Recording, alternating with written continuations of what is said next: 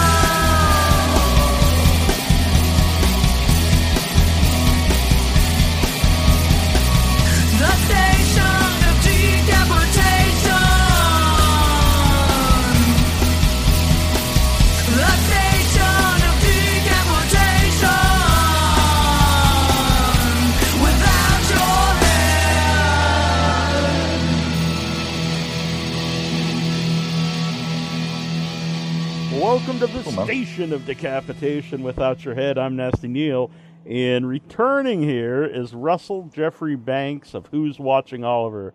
Uh, I've been waiting to have you back on the show. It's very cool to talk to you again.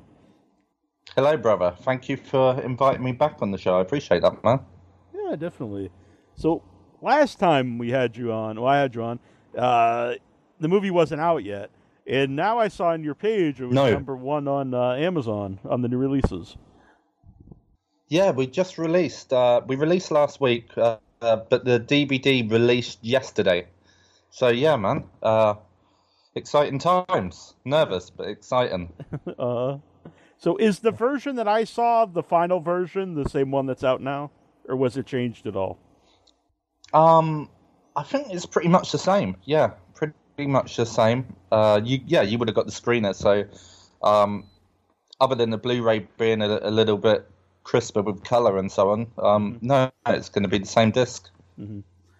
W- when you were Yeah. editing the movie, how how hands on were you when you when the uh, when they edited the final movie? So I wasn't at all. I uh, I didn't have any say in it or anything to do with editing. Um, Jesse Maddox was our main editor, and he was working with Raymond Huber. So the two of those two were doing it both together, Okay. close. So when Um, you saw yeah. the when you saw the final movie, maybe I'm asked this, I'm not sure, but when you saw the final movie, um, were you surprised at all by anything that might have been cut out, or or how the movie you know looked when it was So. I, well, it is a it is a big difference because uh, so originally when I first watched a version of it, it was a lot lot longer, a, like a shit ton longer. It was a fuck. It would have been about um, I don't know 40, 45 minutes longer, um, and that bit yeah that one uh, had a lot lot of the scenes cut out. Um, but I think I think this version worked worked better. Yeah, so yeah, Jesse and uh, Ray they done a really great job. And then uh, the version which I had seen also didn't have the sound, so Alex Boyesson like it was different sound. So Alex Boyesson, as the sound guy, he worked on it for a long time, and he do- he done a really great job with all the sound. Yeah.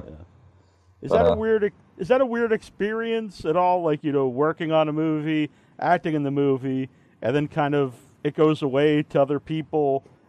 They put it together, and then watching you know the final the final film that people put together? Um, in all honesty, I, I hate watching myself, man. I still do. I, ah, fuck, it's so cringy. Do you know, like, uh, I just can't express how much I hate to watch myself. Um, I think that yeah, and it's probably a confidence thing. I like, I don't know. I just uh, anything I do, if I watch it, I think I look like a dickhead anyway. So uh, yeah, it, it's one of them. So. I don't, I don't even know if I would be able to be involved in any, any of that process because I just, You just fuck, cut yourself cut out of half, the whole movie, like- right? Oh, completely, completely. I just can't deal with it. Even uh, yeah, and and it's weird because I like I have to edit my show reels and all that because I'm a broke broke guy, broke motherfucker, so I have to do it myself. But it, it's so hard because yeah, I just hate it. I I hate watching myself at all. Um, and then it's the whole thing when you listen. Even it's like even with these podcasts and that. What makes me nervous is if I listen to them back because you hear your own voice. And then once you hear your voice, you're like, "Fuck off! I don't sound like that." Oh, Do you know? So yeah, I know very well because when I first started doing the show, you know, I'd uh, listen a lot uh, to do the editing, and and over time, I try not to uh, uh, have to edit too much because I don't like to listen to myself either. So I totally understand. yeah, yeah. Or if I But, listen uh, to an old show, I think, ah, that guy sounds like a moron. Yeah, I'm talking about myself. Yeah, no, definitely. But no, actually, um, Jesse, Jesse Maddox and Ray, they they did a wicked job uh, editing it. The the first version, which I watched, it had so much miss, missing, so much of the the cool shit, like um the whole uh, Ce- Cecilia uh, Belletti scene, the Italian girl when I kill her, uh, when I'm off my pills and that. Really greatly edited, and I, the first version I saw didn't have any of that, so it was nice when I I saw it all come together. That was nice. That was cool, man. Yeah. Yeah. Uh, people that's been that's been seeing it so far, uh, what's the reaction been like? And uh, Do you know it's, it's been great, man. Um, it's been a big surprise. Like, fuck, we've been and the reviews have been great. Like, Mhm. we've had a few bad ones, but it's been like 95, 98 percent all good. We've had a. Jesus, it must be about sixty really great reviews. Just yesterday we had uh three coming. Mhm. Um, oh man, and then like. Yeah, some of them they, they write stuff like it's going to be a cult classic, and then oh, my guts just go. Love it. yeah, Can't. Yeah, it's uh, it's quite surreal. Quite surreal, and yeah, and when people have been talking about my acting, it's like, fuck, I'm an out of work actor trying to get work, so they're bigging me up, and I'm like, oh, it's amazing. uh, uh, that's pretty wild though. Yeah. Uh, I, I love the movie right away, and and Jason who does our reviews. So I'm happy that people are seeing it and uh, and really digging it. Well, you lot got involved. You know, this is a good thing. There's a whole bunch of the horror community. Like, I, I always bring up Meredith uh, Bogart Brown because she was one of the first to really start pushing the film. But there's a whole big uh, group of you guys, like yourself and uh, a load of other guys, who have really got behind us right near the beginning. And we would have been fucked without that. Like, I, I honestly, this is like me, Ray, Richie, we always talk about how lucky we've been because if you guys have hated us, maybe we wouldn't have been doing so well now because it seems to have just been like from one to another and we're being passed along to another guy who somebody thinks we'd like and they write about us and yeah, it's been a, been a ride, man. It's been cool. Yeah. It's been a long one though. It's been like two and a half, two years since we filmed it. So yeah, Yes. but it, it's cool, man. It's Oh. yeah. along those lines, like two and a half years. So what what happens in all those like two and a half years from when you actually finish a movie? Obviously, you have to edit and put together, but I think there's probably a lot of things Yeah. that people don't even think about. Yeah, um, and this is the thing. Like me and uh, especially Ray, Raymond Huber. He was uh, the co-director and then also the producer, but he never stopped working. And this is, uh, I don't think like he gets enough thanks for what he's been doing. So, like when we wrapped, it just carried on, man. And then it's uh, we tried to get into festivals, and it is so weird. Like we won, fuck, like quite a lot of them, and. Uh, but it's so funny because our original goal was to get selected to, for two festivals. That was it. And and we was like, we sat down and we was like, right, if we get uh, if we just get into a couple of festivals, we can uh, you know we'll use it on the front cover of the DVD or whatever, and we'll be happy. And then uh, yeah, we ended up winning. I think it was like 11, 11 festivals or something. I'm not sure. We we done really well at the festivals. Yeah. Um, so that, but that that was a quite a long process. That was like last year. We was uh, going from festival to festival, and every time it was highs, like highs and lows. Every time we got into one, it was like fuck, we got into another one, and uh, then we won it. And and then myself, I picked up some acting awards, which, like, yeah, it was weird because, like, yeah. So on the other film which I did, Ghost House, which fuck, I love being a part of that film. It was it was amazing. Like I was so pleased to be on that film, but we shot that quite that was shot quite a while before it before it came out, and uh, like yeah, the reviews they, they they they didn't like me. That just put it how it is. Like in Starburst, they they basically just said I was shitting it. So I was like, fuck, and then uh, yeah, then uh, so then to win awards for this film, and the whole thing about that was with Ghost House. I loved being on that film. I loved uh, working with Scout Taylor Compton, James Landry Herbert, but I I did realise there was a difference between their acting and mine. I could feel the difference. So as soon as we wrapped that, that film, I was kind of disappointed in myself at my acting in that film. So I went straight back to the drawing board. I went back to England, um, studied st- straight for six months, six months, eight months, um, and then I really thought, right, the next film I do, I've got to really just try and get myself into it, all, all go in, all, all shot. And then Oliver came along. We wrote that, and uh, well, we'd been writing that in the in the meantime. Um, so I went deep on that. So yeah, when I started to win awards for Oliver, um, fuck, it meant the world. It really did. It, it was like, and then it was funny because just last two weeks ago, we had a review from Starburst, Andrew Pollard at Starburst, and uh, and he was right to say it in Ghost House. He he he like for Starburst, he literally said I'm like the worst actor in the world, blah blah blah, and I was like, fuck, that hurts. But, but then in this one, he he was he's he wrote that this was. Uh, one of the standout performances in the genre of 2018, and it was it's silly, but fuck, man, it was just Yeah. it, it meant a lot to me. That was the one which really because it was a full circle, and that was the one which was like, yeah, the hard work kind of paid off in a way. Because Yeah. yeah, I, I don't know if you can put into words, but what are the things like you work on uh, when you think like, well, I didn't, I didn't act the way I wanted to in that movie, and you said you went, you know, studied or worked on it, but what, what like are the specific things you work on? Um, so originally, like I've studied in classes and that before, but I never. I'm, I've always felt that I'm in catch up anyway because I could never afford to do drama school, and I and I came into it quite late. So I, I learned on set. Like I did a lot of the stand-in jobs on on the bigger American films like Hangover, Shanghai, and that. But I never. I, I think I missed out on that training. But actually, funny enough, what I did, I did, uh, what, what is it called? Jesus. I'm trying to think of the name for any of the listeners, but I did this online course uh, in America, and it's got loads, tons of great teachers where it's like different workshops, um, like Amy Lyndon, uh, fuck, Eric, uh, oh, I forgot their names, Jesus, but really great teachers.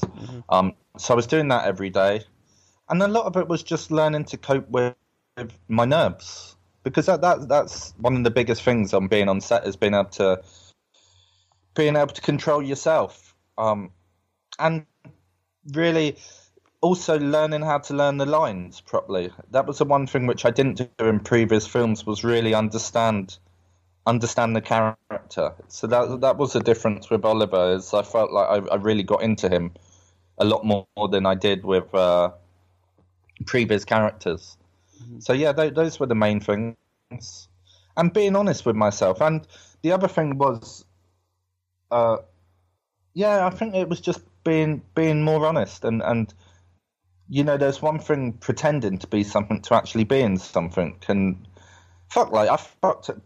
Don't get me wrong, I fucked my head up with Oliver. Though I, I did go in really deep, and after the film, it, it stuck with me a long time, and it, it was like, fuck, I've got to shake this character off now.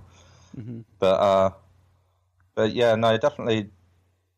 It, you know, I'm still learning on the job though, so it is what it is. Yeah. But it was just nice to to do that circle in a way of uh, bad reviews from myself to good reviews, and you know, it's feedback. Um, and I, I never mind. Like, I, I never took it personal. It was, you know, I whenever I read anything bad about me, I just thought, right, yeah, fair point. I've got to improve on this. I've got to improve on that. None of the bad reviews were being nasty about me. They were just, uh, I was, uh, you know, I listen to a lot of other actors anyway. I, I, I like to go back and I listen to the people who I, I look up to. So I, I'm forever looking back at old tapes and interviews of other actors for advice. And uh, I think Matthew McConaughey, he was talking about when he got bad reviews, and just you try and pick out the stuff which you can learn from, and uh, you know, Yeah. because it's easy to get comfortable acting. It's easy to fall into a spot where you're you one thing worked once, and then you're like, fuck, people like that. I'll do that again, and I'll do it again, and and that, you know, it's it's easy to fall into that trap and then uh, you're trying to please the people around you rather than, you know, being true to a character as such. Um, mm. Yeah, and it's uh, you know, there's a difference between someone just being like, "Oh, this guy sucks," you know, and some type of constructive criticism of why they didn't like it. Yeah, definitely, definitely, uh, a million percent. But that said, you know, it's uh, fuck any of the films I've been on. I always appreciate just being on there. It, it, it's still. I've been doing this now ten years, but it's still like it's still new to me, and I, I'm still like, fuck, I can't believe I'm here. Uh-huh. Um, and that I think that was the thing with Ghost House. Funny enough, is that in some of the scenes, I found myself. I, I'm I'm a big fan of, of James Landry Herbert. I liked his work before we started, you know, and same with Scout. So I, I think there was a few scenes when I was in the scenes, and I was like, ah, "This that dude from the other film I watched," and Right. yeah, so yeah, so that's something which uh, you know I didn't. You just got to work on that a bit and be like, "Fuck, let's get into the character and really break it down and you know be you." So, uh, yeah.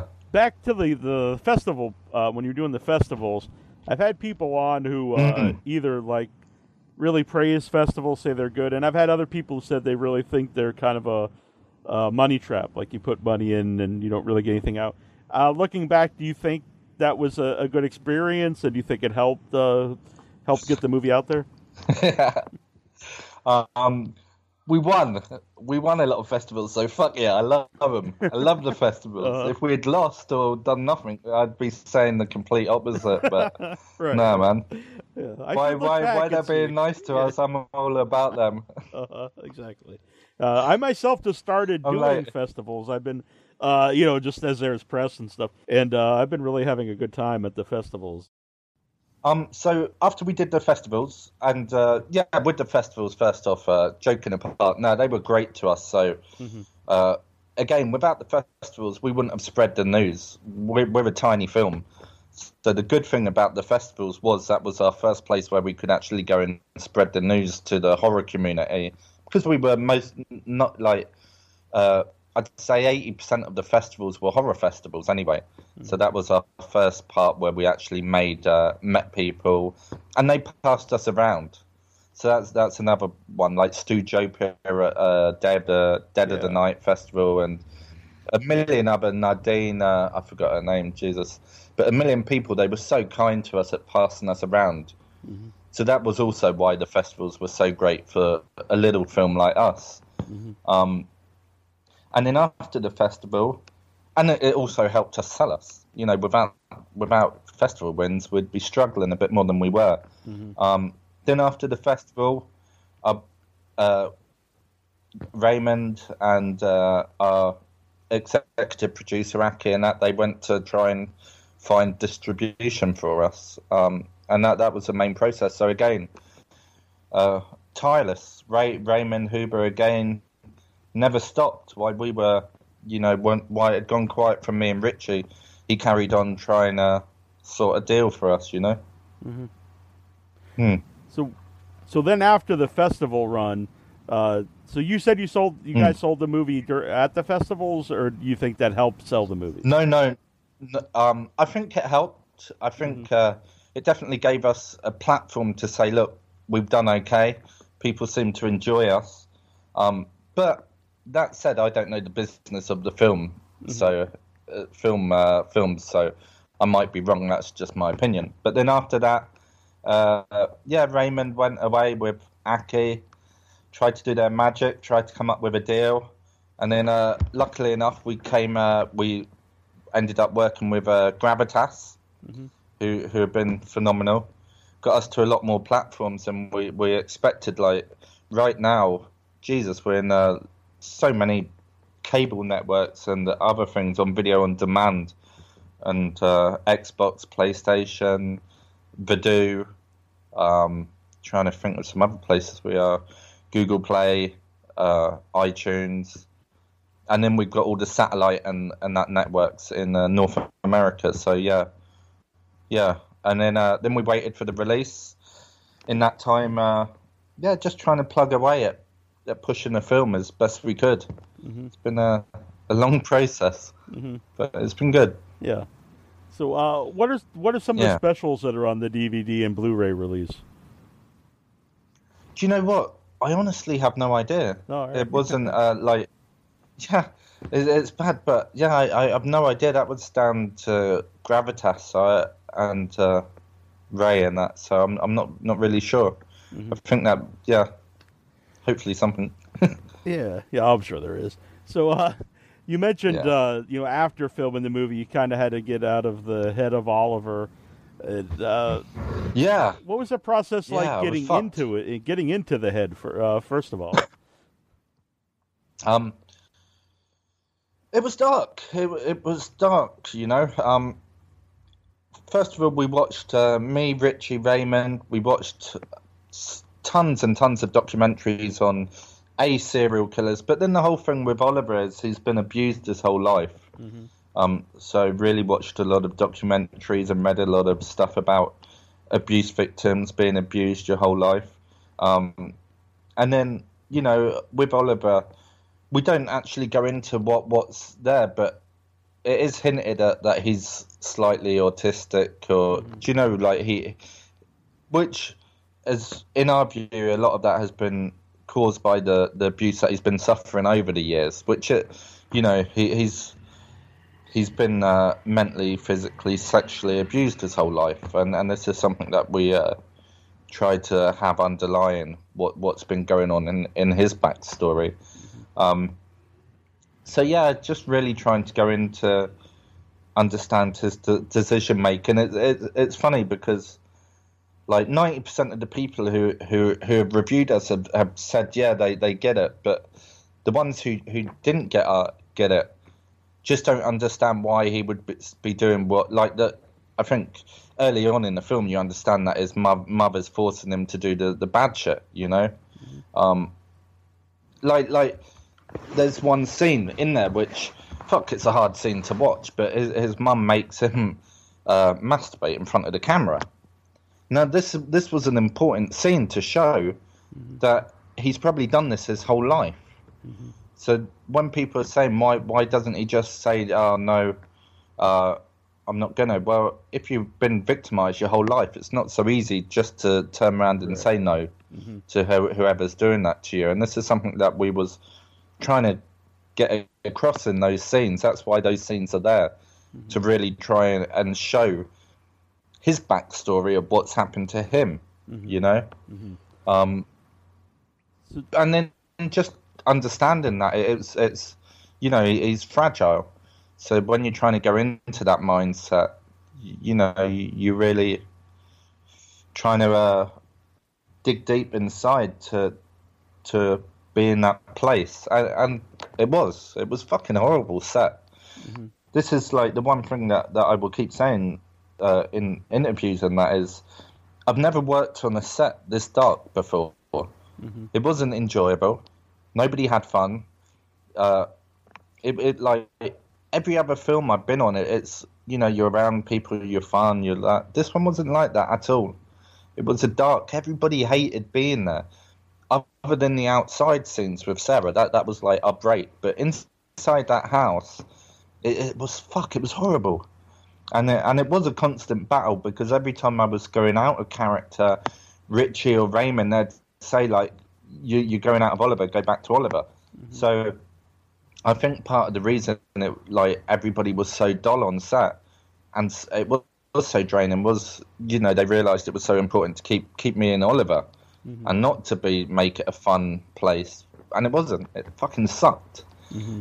It, it was uh, it was dark. It wasn't. It was you know even with the comical scenes, which comical like, but they're not comical to perform them. Right. They're just nuances which are quite funny, mm-hmm. but they're funny because you're doing them deadpan. There's nothing mm-hmm. funny about performing them. It's not like you you're breaking up with it and it's being a, a happy moment. It's not. It, it's still shit. It's still dark and it was still tight. Like it, I just can't express how how much this one took everybody's energy, and everybody said the same thing about it. They fucking hated being there. It wasn't it wasn't a pleasant experience to shoot this one mm-hmm. because uh, it was so long in in that mental space of being fucked up. Mm-hmm. And, and then it, it was funny. It was like the scene with Cecilia Belletti when when Oliver finally just breaks. Mm-hmm. A lot of that was ad lib. That wasn't written because that was the time to break. And I, and I did. There wasn't no doubt of that. That was real. Like that that the screaming, the fucking letting go. That was right. Let's get rid of this shit now. And yeah, it was fucking horrible, man. It it, wa- it wasn't fun. It wasn't. It, yeah. Mm-hmm. And I think that I think it shows on, on that's the one thing that I'm hearing is that it shows on, on the screen that the darkness did come across and like the tensions, whatever was going on set. I think it helped us for the film Because for that story, you know. yeah, because Oliver's not just like a, a villain; he's also a victim in the movie in the story, and uh, Oh, a million percent. Yeah. and I think it's good that the Sorry. That's, no, it's good. It's fine. I think it's good that the violence is uh, is hard to watch because um, it shouldn't be like. Uh, it's weird sometimes if you watch a movie and it's like the the, the rape scene's fun in some way because that's kind of bizarre. But this is showing, you know, that this is like uh, a terrible, terrible things that are that are happening. Yeah, definitely, definitely, and it, and it's like it's like with the rape scene. Fuck, that was the worst scene I've ever ever shot. It, it was completely the worst, horriblest scene. But you take that out of that film, and then the, like the one thing about that rape scene is what we're trying to get across is, and it, it it's horrendous. It's completely horrendous to watch. Completely horrendous act like I think anybody who, who who's realistic knows that we're not saying oh, oh yeah it's okay to rape anybody. Hmm. Like the whole point of that is that Oliver is crying when he's doing it. He hmm. physically can't. As soon as the camera goes off, he's on the floor crying, apologizing to to the dead body. Hmm. Um, and yeah, it, it was it was fucking hard to shoot that. It was like every everybody involved. Luckily, the one thing which was kind of made it easier was that me and Kelly, uh, we know we know we've known each other for a long, long time, which helps, you know, for the fact that it made it that little bit less uncomfortable. But it was still the most horriblest, horriblest, worst scene I think any of us had ever filmed. But it tells a story, and and it, it is telling a story. It's telling. It's not just telling the story of, of this poor girl who's been can having these horrendous, horrible things happen to her. It's also showing this guy who's who's being submissive to his bully, doing this stuff what he's been ordered to do, completely hating it, completely not wanting to do that, but giving in to somebody else who who's who's done physically and sexually and mentally abused him as well. So, you know, it, It, it, without that scene, it's a different story you're telling. You know. So, so uh, how long did it take to get out of Oliver? Get that out of your head. And was there anything you, you did specifically? Um, quite a while, honestly. Quite a while. Uh, it was. I'll give you an example. Before Oliver, uh, years like before that, I used to get panic attacks. Way like years and years ago in the early days. I, plus, I had ma- massive stage fright. Uh, you know, it's all combined. Um, Oliver brought them back completely. After after Oliver, I, I felt that the panic attacks come back, which I hadn't had for years. Um, yeah, it really did. It was something which you know took a while to get out of, and then you know you, you just. But it's not when you say that. It's not because of the the Oliver character. It's because you're making yourself sad. You know the the simple fact is, if you're playing somebody sad, you you you're tapping in on your own sad, uh, or you know you're bringing yourself down. You you're playing with your own emotions. Um, but you do it for a certain amount of time. Of course, it's going to stick with you. Of course, it, it starts to fuck you up a bit, and you you're not feeling the happy fucking you know person you was beforehand. Sure. Um, and so yeah, a million percent that was, but it was a good learning curve as well because it's it it took, Oliver taught me a lot about my own mind on tapping in for different characters, tapping into different thoughts, tapping into to the emotions that that that you need, and you know for everything bad it was, it was still you still get that pleasure of an actor of, of becoming a different version of yourself in in that way, you know. Mm, So, uh, wha- yeah. uh, was that the only actor that you knew before the movie? Um, no, Sarah. Sarah, I'd worked with her in another film, uh, Sophia. Uh, she actually played my mother in uh, in uh, King Arthur, the Asylum film. Which fuck, that was fun. That was a fun film. Judd Judd Cohn. Um, oh, I mean, it's silly. It's a silly movie. Mm-hmm. Yeah, It's a B movie. Like that's what it is. It's a asylum film, but fuck, it was fun. Oh my god, that film! Like, it, it's ludicrous. It's silly. Like one minute, she turns like near the end, she turns into a fucking skyscraper robot going through Bangkok City. It's it's ridiculous, but it's meant to be. Uh-huh. And on that film, I, I did that with so many friends, like Byron Gibson, um, Kelly Kelly uh, B Jones, Bronwyn Jones, uh, Alex Winters, Owen, all these guys like Ailey, Tanya. It was it was fucking fun that film, and then that's why I met uh, Sarah, and, and we got on well, man. We we acted together, and and it was a complete different style. This was like you know, but you know we stayed in touch, and and I thought, fuck, I want to work with her again. So I I'd, I'd said to Ray and Richie about Sarah, and yeah, luckily when she came over, she was shooting um, Kickboxer. She, she's in the Kickboxer film, see, Okay. uh, with Jean Claude Van Damme and that. So she was in the, the those two, and it worked in in time. Like that break of her being in Thailand worked out out well for our films. So yeah, it was good, man. I Jesus, Sara Malakul Lane, I love working with her. She's great. She's great, really great. Uh-huh. And she, fuck man, that's what I say. Like, we're shooting all this dark stuff, and then the, when she came, we're out in this theme park, and we needed that. We really needed that little break away from this dark house and this dark shit. So that was nice. That was nice. And mentally, I needed that break, and just to be around somebody who, who was uh, fucking awesome. Yeah, so that was nice. Yeah, and I think it works in the Yeah. movie too because it kind of gives you like, uh, I guess, false hope that, but like, hey, you know, maybe there's a chance for Oliver to live like a, a somewhat normal life, and uh, maybe him and Sophia can Yeah, you know, definitely, break out of this, and you know, uh, it makes the more movie more horrific because uh, you know you've got the the the little bit of hope there, and then it all breaks apart. Not to spoil the movie. Definitely.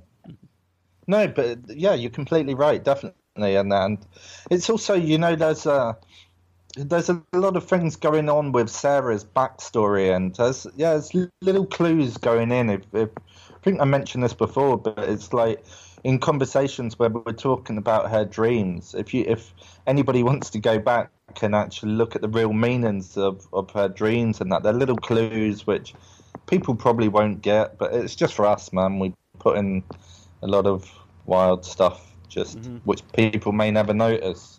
But yeah, yeah. So, along those lines, are you um, anything you're surprised by at any of the reviews or, or people who watched it who uh, pick up on something that maybe you didn't think they would, or maybe you didn't even see yourself? Uh, yeah.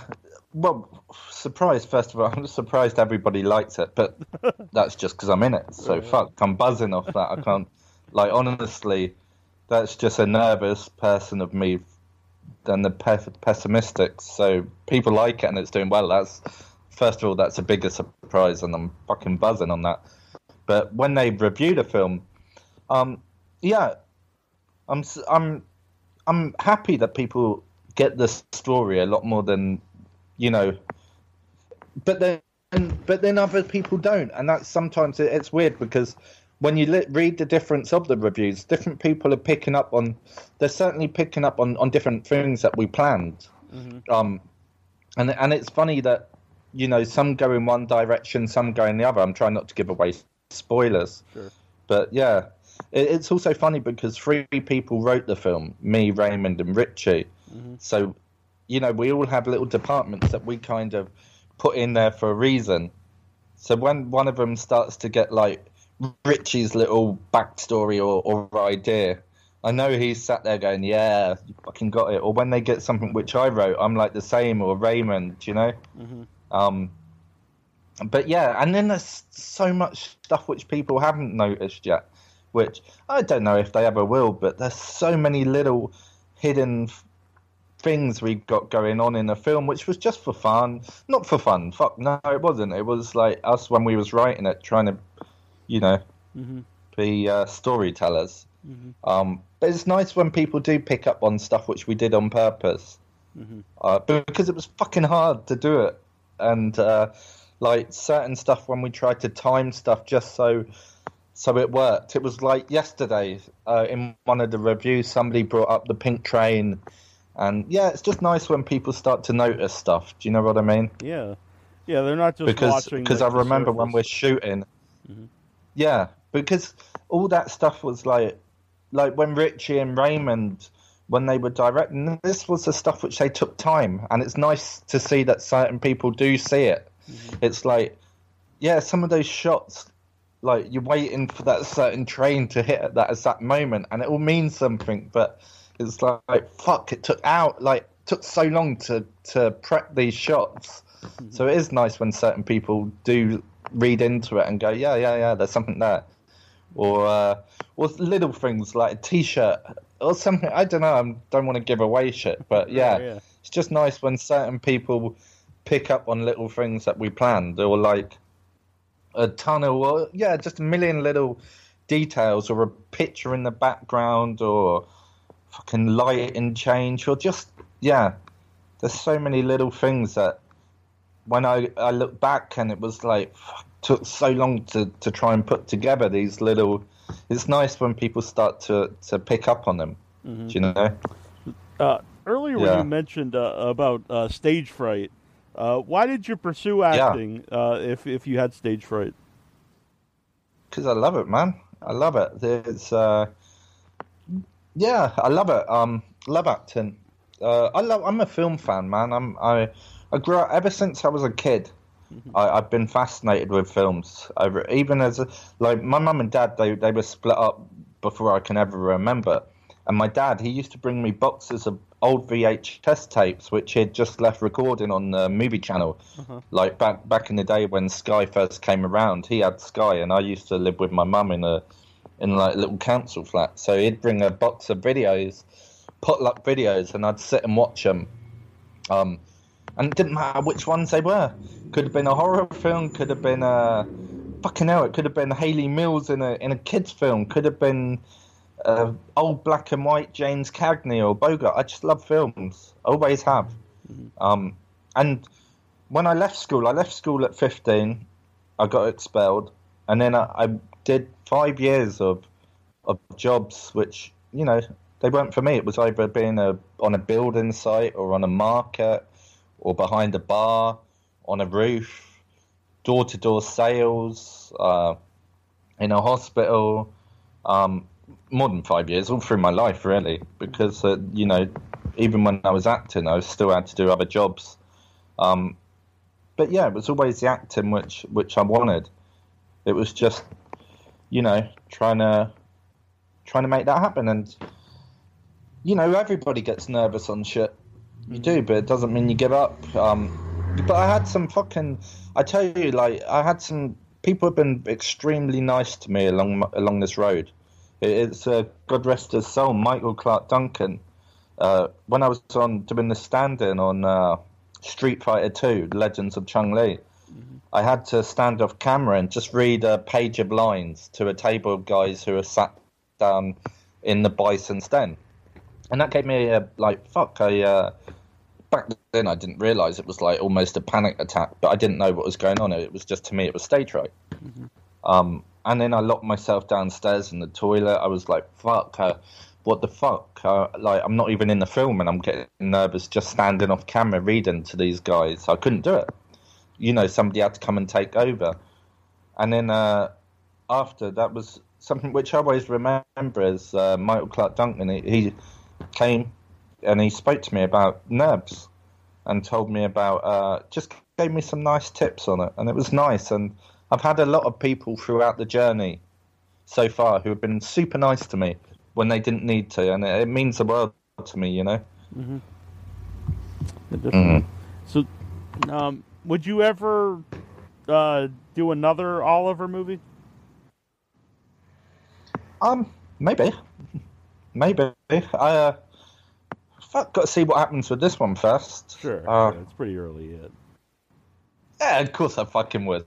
I don't know who the fuck am I saying? Of course I would at some point. I just, uh, just got to see what happens with this one. You know, it's still, do you know, it's still kind of surreal that, like, you know, this is the first. I did a film years ago called Goodnight Gloria, but, and this isn't nothing about the film. It was just this is, you know, this was a, an attempt at something which, with Jack Everett and, you know, we didn't know what we was doing so well. And I, I still speak. I love Jack. He took a gamble on this film and that, but it wasn't great. And you know that's on on me. I, I did like Sarah Lee was she was great in in that film, but myself that was one of the first large roles I'd done. This is really a, a while back. Um, and uh, yeah, so now to have a film where I'm like the lead guy in it, and people seem to like it, it, it does feel surreal. I, I'm not like playing it cool on this one at all. I, I have nerves of jelly, so when I I'm like looking at this shit, I'm like fuck. Yeah, it's nice. It's nice. So mm-hmm. yeah, I, I went off tangent there, but No, I forgot the point I was going to make. But yeah, Yeah. What was that movie you mentioned?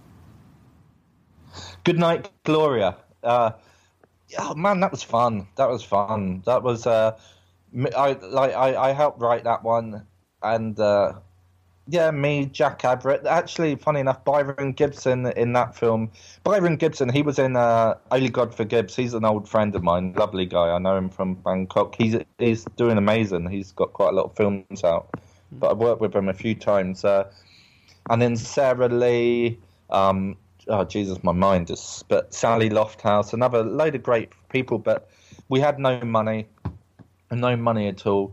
I was crashing on uh, uh, Deanne Charles, an old friend, uh, on her sofa, just trying to shoot this film around London. And, and this guy Jack Everett, he put like everything, every penny what he had into that film, which is beautiful of him. And you know, we fuck, it was learning. Everybody was learning, and it's the first film. First films are, are meant to be like that, unless unless you're a, a genius like fucking Quentin Tarantino or Martin Scorsese or somebody like that. But it, it was what it was. But I look back at that at fond memories, and yeah, that was fun. It was hard though. It was a hard one trying to, you know, and again, same like fucking most of the listeners who do film. You look back at those films and you look back at all the people who helped you back then, Mm-hmm. like crashing on floors or like uh, yeah, a million, yeah. So, mm-hmm. but it, and to me that's you know this is another thing like every film because I didn't do the drama school like the three four years of drama school. Mm-hmm. I do feel like every film was learning. Every film I did, and you can see that because, you know, on these earlier films, I, I suck. I was shit on them. Like you, you know, but I was learning, and and you're allowed to suck when you're learning. That's that's a fact. Yeah. but So- uh, yeah, when when you were watching those movies that your dad would record, uh, which I used to record off uh, TV too. yeah. The uh, what are some of the ones that do stand out to you that uh, you think like? You know, I know you said you like all of them, which I I grew up watching all movies too. But ones that like stuck out to you that really meant something to you. When I was a kid, the films as a kid, what really meant stuff to me. Um, well, Texas Chainsaw Massacre. That was a Texas Chainsaw Massacre and Exorcist. Funny enough, they were banned in England. Um, so right as a kid, the whole thing of having a banned film when you're young was just the biggest thing ever. So more than anything, that meant like the world to to you as a kid, just to tell everybody you watched this banned film, and it scared the fuck out of me like Texas Chainsaw Massacre. That was actually the one of the first horror films that I can ever remember resonating resonating in me as something that really scared me. Um, and then that, you know, there's other films that mean a lot because you know, like I'm sat watching it with my dad. So Angels with Dirty Faces with James James Cagney or White Heat. I'm, you know, I, they mean the world because I remember sitting sitting as a kid watching it with my dad, and then uh, my dad loved it, so I loved it. So there's stuff like that. Old cowboy films I remember, like old John Wayne or Clint Eastwood films. I remember them same reason because you know as a kid. Or there's other films that like. Uh, funny enough, the Charles what's the Charles Dickens film? Uh, the Christmas a Christmas Carol, the old black and white one. Yeah. Just because it always remembers. I love it. it rem- every Christmas I'd watch it. I'd stay up and watch it alone. I love that film. Um, then there's the films of the 80s when I was growing up, which were like fucking Gremlins and uh, The Labyrinth, Never Ending Story. Never Ending Story. We must have rented that from the video shop about 10 times, me and my sister. Ferris Bueller's Day Off, Nightmare on Elm Street, Friday the 13th, Part 1. All these films. No Retreat, No Surrender. Ah, all these films I can just rem- the Karate Kid. I remember as a kid watching the. I went. I started karate as a kid. I never. I went to about eight lessons because of that Uh-huh. that film. Uh, yeah, fuck, man. A million films. I could just keep going on and on. Like, like, like I say, Ferris Bueller's Day Off. That's another one which me and my sister we would have rented that film. So we should have just somebody should have just bought us that film because we Right, watched right. it that many times. Uh-huh. Um, and then yeah, then the eighties horrors at sleepovers, like all the old Stephen Kings or the Night of the Living Dead, that zombie film. Um, fuck, I remember that being on, on a Sky, the Friday night horror they played that, and I remember just sitting there going, "Fuck, this is amazing." Um, yeah. Shining, The Shining as a kid, that was something what my dad Oh, liked, yeah. so I liked, and then Yeah. Schindler's List. I watched it. My dad. I was too young. Like I, I can't remember how old I was. About eleven when that came out. But he took us to the cinema to watch that film. Fucking. But I love it. It's one of the great films. No, definitely. Um, my my mum and my sister watched Dirty Dancing every Sunday, and I, One of my I love it. I love that too. film. When I look back at it, it's one of my favourites now. I, you know, it is. Fuck, I know Patrick Swayze. Plus, when I was a kid, I, I Jennifer Grey. I looked at her in Dirty Dancing, and I was like, oh, love her. Uh, And then there's uh, the 80s movies like Splash, Big, Big with Tom Hanks. I would have watched that a million times. Um, ah, The Goonies. yeah. Fuck. The, the, love The Goonies. Um, and then all the horror films. Just, you know, there's The Stepfather, Shocker. Um, it, the original It. I, I loved the first half of It. I was never keen on the second half, but the first half, I always loved that film. Yeah. Yeah. The Princess Bride. Yeah. Um, oh, well, I keep going on and, and on. Back to the Futures. Yeah. The stuff. And then there was old, then there was other films hmm like uh, sorry, No, I was going to say then there was other films that as a kid I grew up watching, but I loved the actors in it, like the old Paul Newman films or even James Dean films. I watched them thinking, fuck. I want to be a they, like there was films that I loved for them being films, but then even as a kid, I remember films that I loved because I wanted to be that actor, you know. Mhm. So yeah, yeah. I just want to uh, talk quick about Texas Chainsaw Massacre because I do think that's one of the Oh, best horror movies ever made, and it's a lot of things going on. I think it's so gritty; it almost seems like uh, like you shouldn't be watching it. It's like a dirty movie. I don't mean like a like Uh, sexy dirty movie, but it's like you know something you shouldn't be seeing. It's almost like a like a, Oh, a documentary or something. It's brilliant. And it's funny. Uh, When I was a I can. uh, yeah, it's, I was say when I was a kid, I really liked the uh, you know Leatherface and the uh, and the Hitchhiker.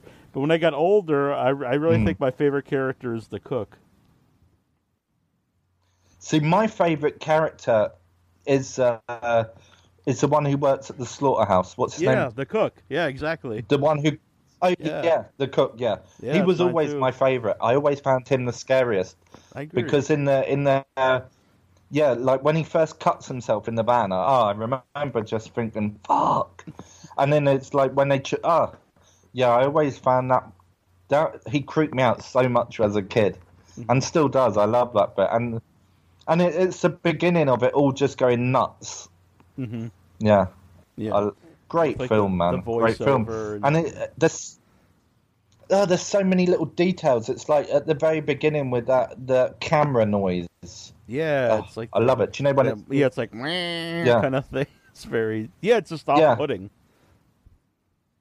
Oh, it's great. And then, uh, and then uh, there's some real scenes in that film as a kid, like when, uh, when when they're trying to get the old person to hit the the grandparent to hit with the hammer. Yeah, yeah, I remember as a kid that one sticking with me. That scene, going, "Oh Jesus!" yeah. Hit him again, And and just it, just the idea of of that house in the middle of nowhere because everybody knew a house in the middle of nowhere. hmm So yeah, that was fuck. It was freaky. I love it. I that still to this day, Texas Chainsaw Massacre is my favorite horror of all time. hmm Um, I love it. And and when you go and watch the behind the scenes of it, it's just like that house where they had all the real, uh, hmm real like uh, gone off meat and stuff around. It looks, Yeah. it looks, uh, looks how it, it comes across on camera. So Mhm. yeah, Yeah, like I think um, uh, Gunnar, who plays Le- uh, Leatherface, like uh, he gets so like because he's trying to cut the girl, and for whatever reason, like the- Yeah. the, tube doesn't work, and he like actually cuts her, and it's like wow, that's just you know crazy to think you know someone actually do that, but uh, it really Yeah, adds to the movie because there's such it's just such madness, going and it's on. that that end scene of it when uh when she's when she when she's trying to get away in the morning and then she gets in into that first thing and then into the next. It's that to me it's like and he's running down the road. That's just uh that's horror to me. That Yeah. that's like when you look at an old horror that's the one which you're like fuck Mhm. yeah, Yeah, and, and uh, I don't. Uh, I like part two and, and stuff, but uh, none of the other sequels really uh, came close to the original.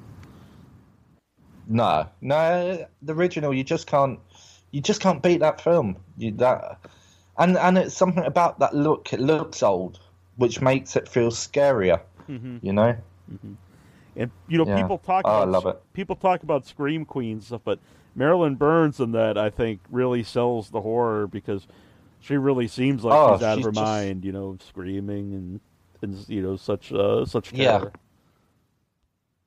The look in her eye. yeah no definitely Yeah.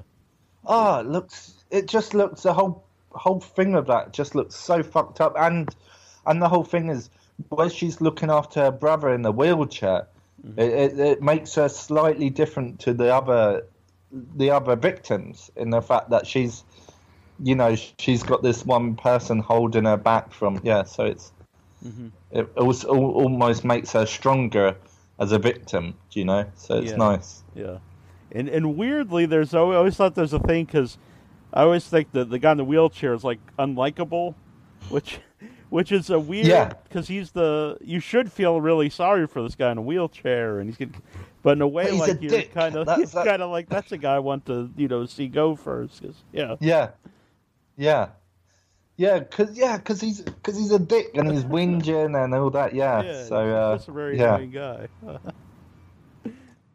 But then, but then the whole bit when uh, when he cuts himself, the guy, uh, the cook cuts himself in the van. It's, it's and then he stabs him in the leg, doesn't he? That's what happens, right? I haven't seen it for a few years. yeah yeah well I, But I'm yeah, sorry. ah, it's great. Yeah, Th- that's actually the. I'm sorry, that's the, the the cook is the older guy, but uh, the guy that cuts himself, that's the. Uh, I think they just call him the the hitchhiker, but Ed Neal.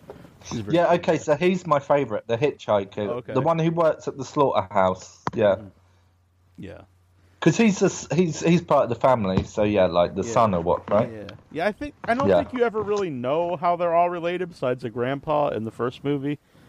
But um, I always think that's what's missing in, Yeah. in the last In my head, few. in my head, he was always like the younger brother of Yeah, of uh, Yeah, Yeah. I think I think they're really all brothers, but I'm not positive. But the uh, I always think that's what they overlook in the last few new ones is they really just focus on Leatherface, and you know he's cool and all, but I think what makes the Yeah. first one so great is the whole family dynamic, where it's not just one guy. You know, it's all of them, and they all kind of have their level of, of craziness to them. Well, but funny enough, that that's to me that's that's what it's like that same type of thing with uh in a in a Friday the Thirteenth Part One. Mhm. It's scary to me. It's because it's a mum, and it, and it's like it's not. You know, there's that little bit of oh, this could really happen when she starts to do the young the the voice. Mhm. Oh, that scared me more than Jason ever scared me as a kid, especially. Like it, Mm-hmm. It was that, yeah. So it's that same type of thing, if if it makes sense. Yeah, yeah. What did you think of Hereditary? Oh, uh, you know what? I wasn't. I can't say it's a bad movie, but there was something about it I really couldn't get into it, and I know a lot of people really love it. Yeah, But um, I find I really kind of found it kind of boring, and uh, Mm. I li- definitely like like a lot of the visuals in the movie, and I think it's well made and, and well Yeah. performed. But uh, I I don't know. I just really couldn't get into it. see, I I really got into it. I wasn't so crazy about the ending, Yeah. um, but that was just that the the only reason why. And I, I'm, I try not to give any spoilers because I'm sure a lot of people haven't have watched it yet. Mm-hmm. Is I like the idea of it just being about you're gonna like originally I thought the film was gonna be right, it's hereditary, so you're gonna be you're somebody who died in your family or like your grandparents was a murderer and then you you're gonna naturally be fucked up and or and turn that way because it's running into in your blood. Do you know what I mean? yeah. So I, I kind of that I got sold on that idea. So when it was different to that, I, I, I think I would have loved it if I if I wasn't already sold on that idea. But that said, uh, Toni Collette, she played the mum. I thought she was fucking amazing in that film. Um, and there was moments in it which was which I loved. There was certain moments that were just really fucked up and dark that I thought, wow. And the way it was shot was beautiful and that.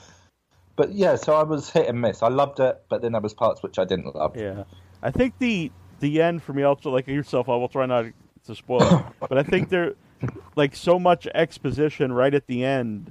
It was almost I think uh, you know kind of put in there to explain exactly what happened in case like the audience didn't understand, and uh, that kind of took away from the movie to me when they someone just kind of Yeah. explains exactly what you saw. Yeah, and I'll be honest, like I'm I'm a dumb fuck, so part of that I didn't understand. I was like, what the fuck? It was- yeah, think- and then after, then I went and like read up and cheated, and then I was like, oh yeah, that makes sense. I think it would have been better maybe if that was the whole end was kind of spread out more for the movie for, for me anyway. Well, yeah, that that's what I wanted. I, I didn't. Yeah, I feel like that just came, and then it was. But then, ah, but then there was some scenes like that bit with uh, Toni Collette in the loft. Uh, and again, I don't want to give any spoilers, but that. But I was like, fuck. Um, and then there was yeah, there were scenes that there were some great scenes in it. Like when she was stood next to the bed, I thought, wow, this is like amazing. Mm-hmm. So yeah, like the acting in it, I thought was just, I thought she was just another level of just being brilliant in that role. Um, Yeah. I do agree yeah, everyone was was good in it, and it's well made. Sorry. I kind of would like to give it a second chance. Uh, there's I think that's I've what I will do. I went and I- watched. Mhm. Yeah, I think that's what I will do. I'm, I'm going to give it another watch, and then, uh, especially now I understand it a bit more. Yeah. So, yeah. Sometimes you can enjoy a, a movie that has like a weird ending like that, because then you can watch again and kind of look for the clues and uh, you know how people act and see if you can pick Mm. up on something that you didn't pick up the first time you watched it. no, definitely, definitely. What do you recommend lately? Anything good? Hmm. What I should watch? You know what? I actually like the new Purge, which I I never really liked the other Purge movies, but I, I like this recent one, uh, Mm. the first Purge. I thought it was uh, definitely the best one. I haven't watched the, uh, it. Uh, yeah, I watched that. I've, Mhm. I've, got to watch it. I like the first one, but I'm a massive Ethan Hawke fan. I really, uh, yeah. so I pretty much like most stuff what he's in. hmm Yeah, I thought Yeah. this was the best one of them, but I, I liked it. Um, I don't know how new I would say it is, but I really liked um, The Devil's Candy. I think that's a, a great horror movie from the last few years. I haven't watched that one. Got to watch it. Yeah, it's Not very watched good. that one. And Um, I haven't watched this new Strangers yet. How was that? I haven't seen it either, oddly enough. So See, I love the first one. I love the first one. They've uh, some people I know Big are fan making a documentary about uh, the guy who plays the main stranger, which I'm interested Yeah? in seeing. Nice. Yeah, Nice. I tell you, actually, the first one with uh, what's her name? Jesus, uh, Aerosmith's daughter. What's her name? let me look it up here. I'll cheat and look on IMDb. Uh, yeah. Oh Jesus. Uh, I'll Liv Tyler. Um, yeah, there's that one scene. This is it, it. It's actually one of my favourite scenes in any horror film. Um, is when that when they knock at the door. If you watch her neck, and it's such a like oh Jesus, it's such a small thing, but on her neck it twinges at the knock, and it, I don't know. To me, it's like fuck. That, that looks like real fear. So to me, that's like one of my favourite scenes out of any horror film, just because of her acting in that one scene. I think it's unbelievable.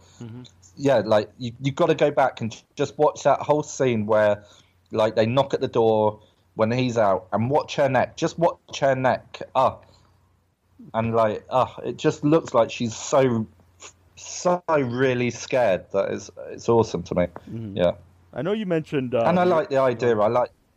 Sorry, no, carry on. no, uh, you like the idea where about like you don't really know who the strangers are. Is that what you like about Yeah. the idea of the movie? Yeah, no, I love that. yeah. Yeah, love it. I love uh, like when they say, "Why are you doing this?"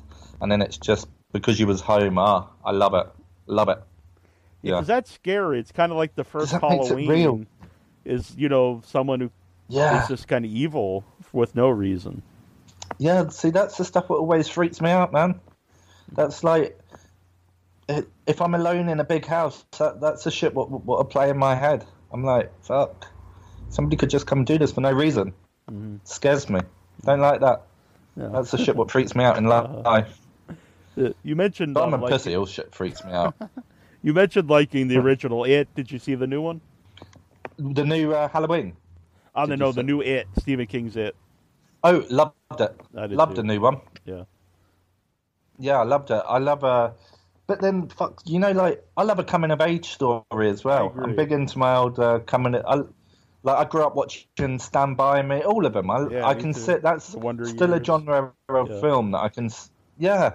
Oh my god, The Wonder Years is my all-time favorite I agree. It's- favorite show Mhm. of uh, that and The Sopranos. I love it. Yeah. Oh, Um, another excellent one. But The Wonder Years. Do you know The Wonder Years never released on uh what was it on DVD or, or Yeah. the box set because of the music rights? Mhm. They finally put it on Netflix because yeah, there was so much you know. Yeah. It's, perfect music in every episode. You know, it really fits the uh, the emotions of, of the of the That's film of the of this of the episode, and so but that made it very Oh, hard. it's great, to- man. Yeah, and it would have really taken it away from so- it if they took the music out. Yeah, yeah. Uh, it was so I loved the Wonder Years. I grew up. Do you know it was funny because when I, so when it first run, I was uh, I can't remember how old, but they used to play it every Sunday, and that was the one program that every week I had to watch. And uh, yeah, I think it was Sunday, Sunday or Monday. Yeah. Um, Sunday, pretty sure Sunday, but yeah. And I love it. Every episode they did that same thing when when the voiceover goes, I never really realized it. But after this, life was never going to be the same again. And then they had some cool music.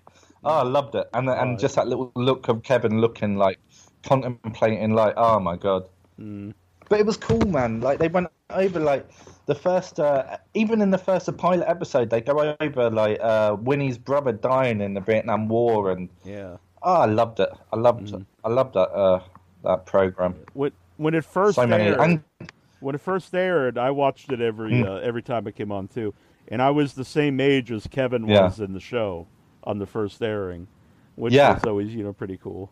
yeah, I think I would have been. What what year was you born? I was born in '76, so I think I'm a little older than you, but it might have Seven- played. yeah, yeah, I'm Yeah. 81, but Mhm. You might played have a little played bit later in England, Yeah, I'm guessing.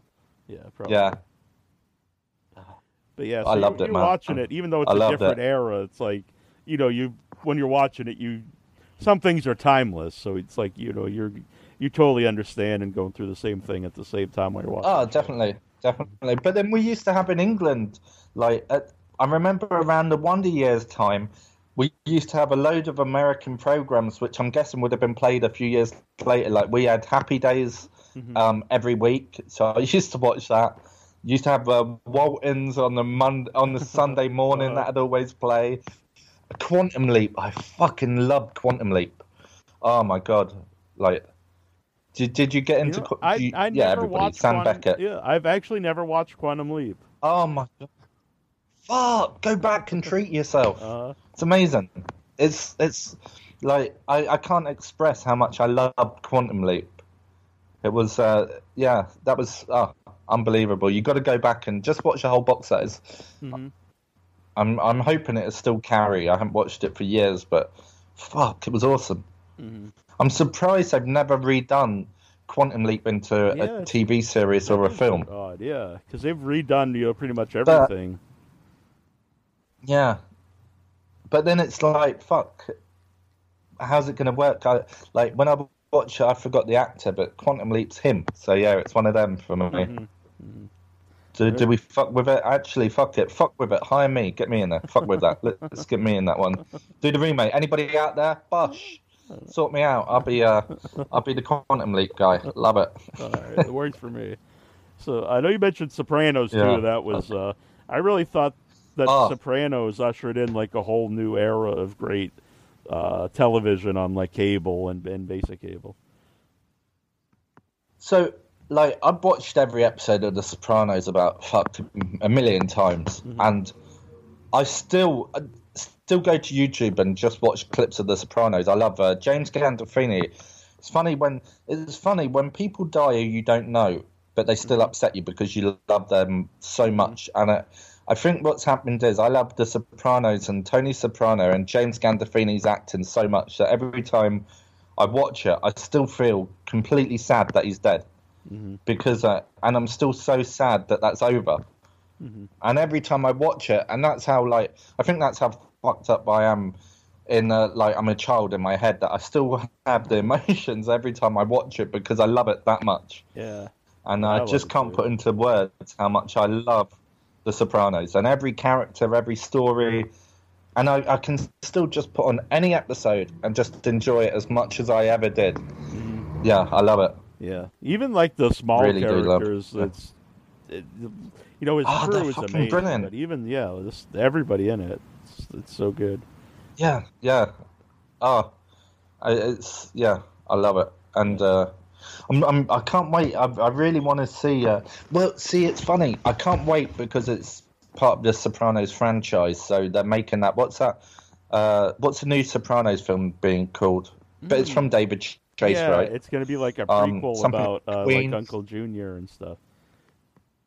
Yeah, what is it? Something uh, Queens. I forgot, but uh, yeah, so I can't wait to watch that. But that said, I'm so sad that James Gandolfini's not in it, even though he wouldn't have been because it's. Uh, So yeah, But you know, and then always, it's the whole Christopher. Uh, yeah, uh, the many saints of Newark. I just looked it up. That's it. Yeah. But I tell you, I tell you a funny story Mhm. about uh, Richie Moore, which actually, yeah, you should have him on one time. right. He'll tell you. But if you ever look at his pictures, when I first met him, so when I first met him years and years and years ago, he was a very close old friend. He helped me a lot on sets, and uh, when I, I always had him on my phone as Christopher Moltisanti because he looked like uh, the character Michael Imperioli, and he sounded like him. Really did look like him, and uh, I think on one of his first jobs, he uh, I don't want to tell his story because I'll tell it wrong, but he, he worked on a set where Michael Imperioli was, and he got confused for him. He looked that much similar to him and talked so, so much similar to him. But yeah, so for about five six years of knowing Richie, the director of Who's Watching Oliver, I had I've, I had him on my phone as uh, Christopher Moltisanti. That's pretty awesome. Yeah. And uh, he's amazing. Yeah, well, it's not just his look, Mhm. not just his look, his mannerisms and the way he spoke. Richie speaks very similar to Christopher Moltisanti. His accent was similar. Yeah, it's funny. It's uh, yeah, yeah. it's a funny little. But uh, yeah, I grew up watching uh, mafia movies. I always uh, it was love Oh, mafia. me too. I love him. Oh, I still do. I'm. I uh, any any of the obviously Goodfellas and Casino and all them, but I love fuck most. I'm a, I'm a big gangs, gangster fan. I love him. Mhm. Love him. Yeah, I like them in. Uh, They're uh, doing uh was in uh, Goodfellas. ah. Dan yeah. Spider. Yeah, love Goodfellas, but yeah, amazing. I, and then there's other ones. I even some of the not so good uh, gangster films I still love. What's uh ah fuck? What's it? Things to do in Denver when you're dead. Mm-hmm. I, yeah, I like uh, what's his name in that. He was in uh, Godfather Three. I forgot his name. I, I wish he'd done more gangster films. Um, yeah, a lot of great. And then uh, what was the film with uh, Tim Roth where he played Dutch Schultz? Love Hmm. that film. Yeah, what is that? Is it um? Damn, I can't think of it. Remember. Kind of want to look it up, but uh, Yeah, I like. Yeah, yeah, and then uh, yeah, I, I love gangster films, English gangster films. I think last time I was on, I mentioned to you, uh, you got to watch Gangster Number One. hmm, with Paul I've Bettany. Unbelievable. Anybody who hasn't watched that, go and watch that. It's fucking awesome. Paul Bettany plays the best gangster ever. He's such an evil cunt. It's such an evil guy in that film. Yeah. Sorry. Did you ever watch the show Peaky Blinders? Love it. Yeah, Ah, that's awesome. Love it. So, uh, Cill- Cillian Murphy in that film is fucking Yeah. unbelievable. Yeah, he's- in that TV series, unbelievable. Yeah. Love him. I tell you another one which actually it, it, it, it hasn't got um, had as much viewing as it should have. Mhm. Anybody out there, go and watch Love Hate. It's an Irish gangster show, and it has that whole Sopranos thing going where it's like over family, over different series. Fucking unbelievable. Like it's takes an episode or two to get into it, but then once you see like the Nidge character, um, and it is really it's like the only Irish TV show that I've ever really sat down and and loved. But uh, Love Hate, unbelievable gangster TV show, brilliant. When when was that Brilliant from? show. What, like what years? Uh, not recent? so long ago. We're going Okay. back about five years. Oh, yeah, five. I'd say five years ago, and then I think that had four four series. Mhm. But great, really, really, really fucking good, good, uh, good story. Yeah. Mhm. When I Another TV show that I said, uh, sorry, uh, last time, it's not gangster, but I said to you last time, I think, uh, to watch This is England, the Shane Meadows TV, well, the film followed by the whole TV show. That's another one of my all time favourites. Unbelievable acting and story. Unbelievable. I have to try to find these. Yeah. What I want to say uh, two years ago I was sick and I was in the, the hospital for a while, and and then rehab, then back. to Shit, the what was up? Uh, I had diverticulitis, which is um, you get things in your colon and uh, Uh, real quick, is it's a long story, but I'll, I'll try to make it quick. Is um, so I had pain in my side. I went to the, the emergency room. They said I had diverticulitis. Yeah. They sent me back home without any pain medication or anything. Uh, just some um, pills to get rid of the infection. Uh, two Hey, days... brother, I'm sorry you've gone. Uh oh. You've gone right off. Oh, you're back. You're back. Oh, okay. Let me just write down the time here.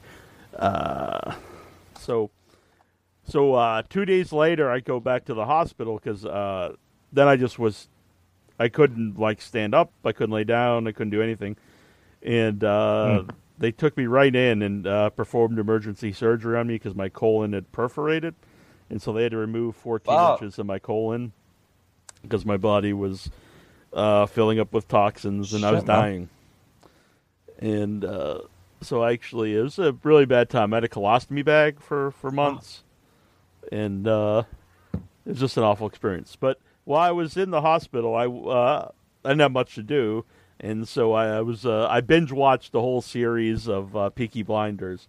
You know, up until uh, Yeah. I think it was the first three uh, seasons at the time. It was a it Wow. was a great show. But I'm doing better now. So Yeah. you don't have to worry about it. I have a lot of You, scars. you good now, but- are you? yeah, I've got a lot of scars, but uh, but uh, uh but I feel fine.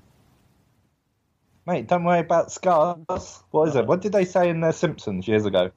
Chicks dig scars. Something like that. I can't remember. Yeah, yeah. But yeah, fuck that. Don't worry about scars. Just as long as you're all right inside. Mm-hmm. Yeah. Jesus.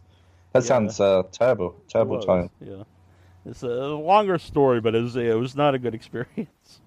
I laugh about it now, but it was uh, it was very terrible at the time. Ah, like I've had a lot of family who've had uh, issues, health issues, and all that. Luckily, I haven't because I'm a pussy, man. I'm a pussy with being ill. Even if I've got a cold or what, I turn into a baby. So, yeah, I don't know how I deal if I really got ill. So whenever I hear about people who have been seriously ill, I'm, in my head, I'm like, "Fuck, poor you." Like that sucks. hmm Yeah. Yeah, it was a long experience. But you're doing It was a- better now, yeah. Yeah, yeah, it's two years ago and uh, doing a lot better. I feel totally fine. But it, it was uh, I can't eat certain things. I can't eat nuts. I can't eat seeds. I can't eat popcorn. I can't eat corn. But uh, besides that, I'm Mm. I can do without all Yeah. that. I, I do miss the popcorn when I'm at the theater though, and you smell the popcorn with the butter on. But uh, but I know I can't eat it. So Yeah. Yeah. do miss it. No, I, uh, I'm trying not to eat popcorn because I just, yeah, I'm a greedy bastard. If I, I just eat loads. So yeah, but Yeah. love it. So uh, the director you mentioned a couple times, Richie. Um, did you know him Yeah. before you guys did the movie? Very close. Yeah, we were like, yeah, uh, close friends, really close friends. Uh, I met him. Uh, trying to think when. I'm guessing like 10, 11, 12 years ago. Met him on uh, when I was doing the stand-in. Um, yeah, it's a long, long time ago, or before that, probably before that, when I was first around Thailand. Uh, but met him on set. Super kind to me, super nice back in the day. Um, like that. But this is the whole thing. When you when I was doing the stand-in, like not only was I learning a lot, so I always appreciate that. I appreciate because I got to be on set around great actors. But that that you know, you always remember the people who were kind to you. You always remember that actor, that director, that that uh, I, I like Richie, the camera guy, somebody being super nice to you because you're at the bottom, and when you're at the bottom, it sucks. You you know, it sucks. You're you're at the bottom, and that that, that was the thing with Richie. He was super kind to me on set. He'd teach me about uh, how to work with the light or teach me the lens on the camera. So like as an actor, if you know what lens you are, say if, if it's on a 20, I know that everything's in shot. So, you know, it's just, you don't have to ask this stuff. Or when you know if, if the lens on like a real highlands, you know you've got hardly any movement. Mm-hmm. So all this type of shit, learning it early, it helped me no end.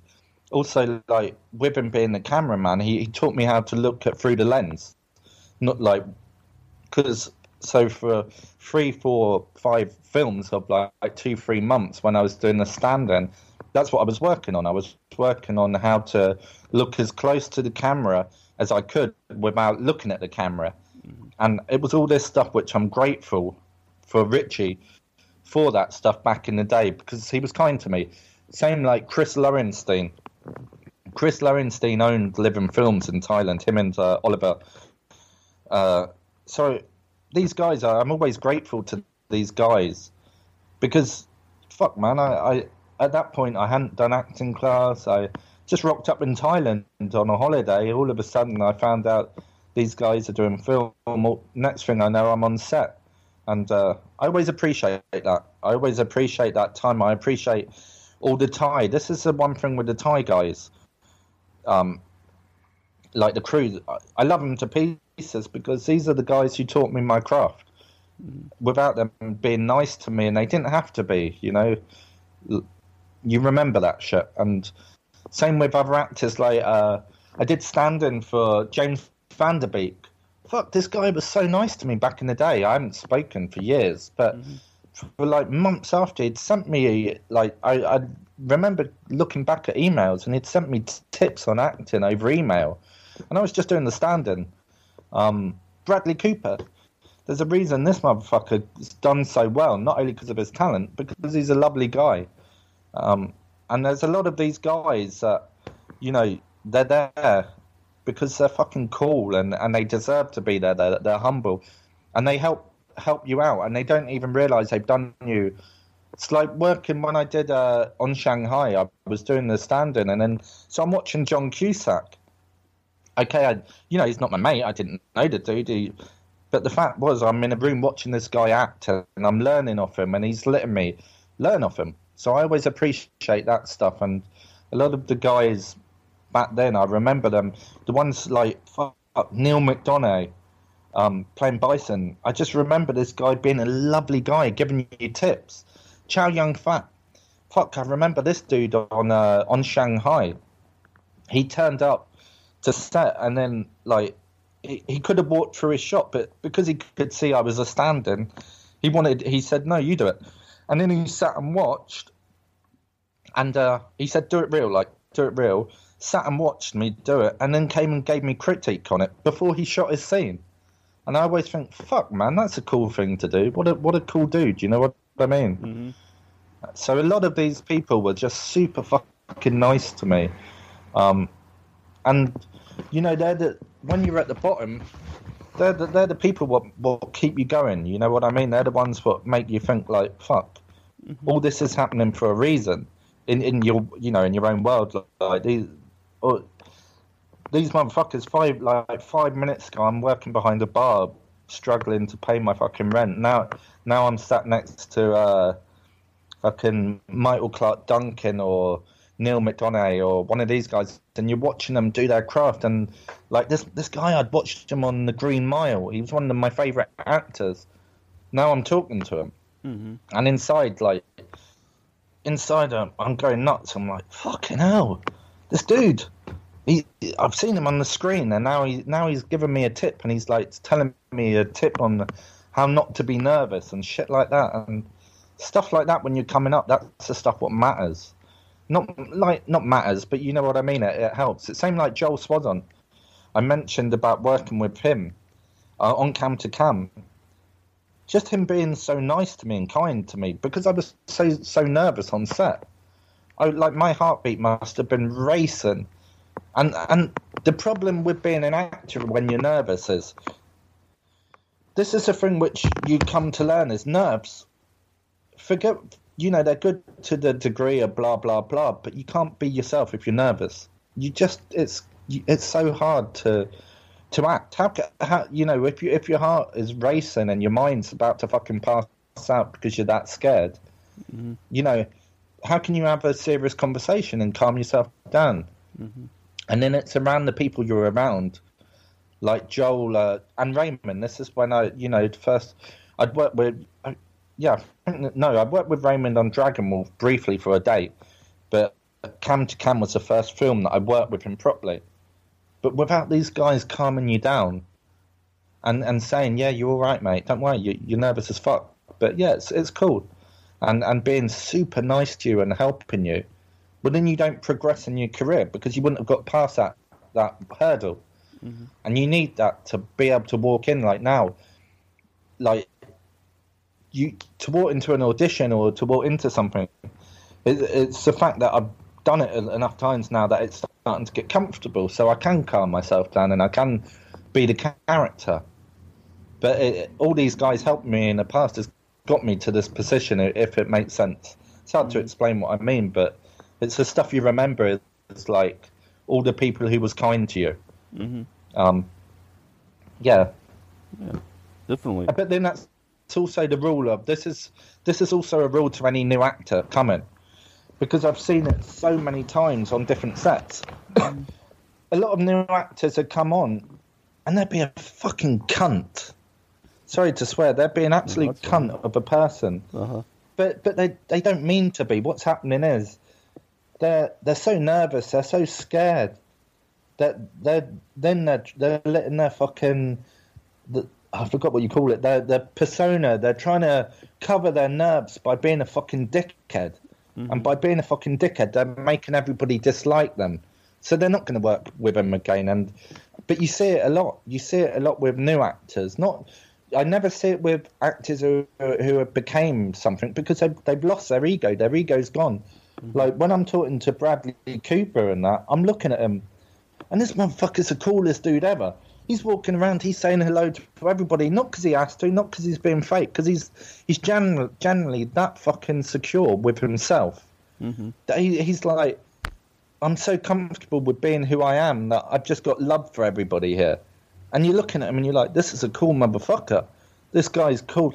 But the new guys, they're not cool because they're, they're so nervous about what's going on and they're trying to prove themselves and they're trying to prove they're good.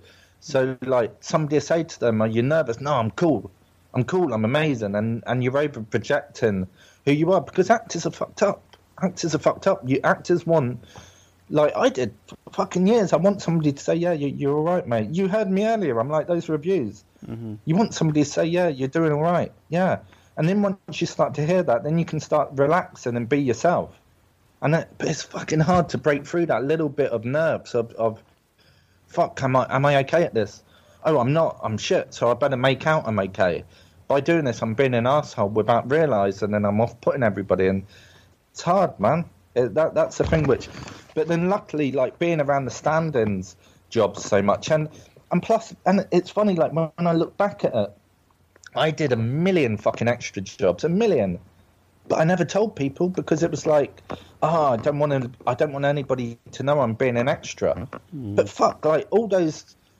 When I look back now, it's silly. It's silly to think that. Like I don't give a fuck. It's great. I'm on set. I'm earning money. You you you're learning. You you're around it.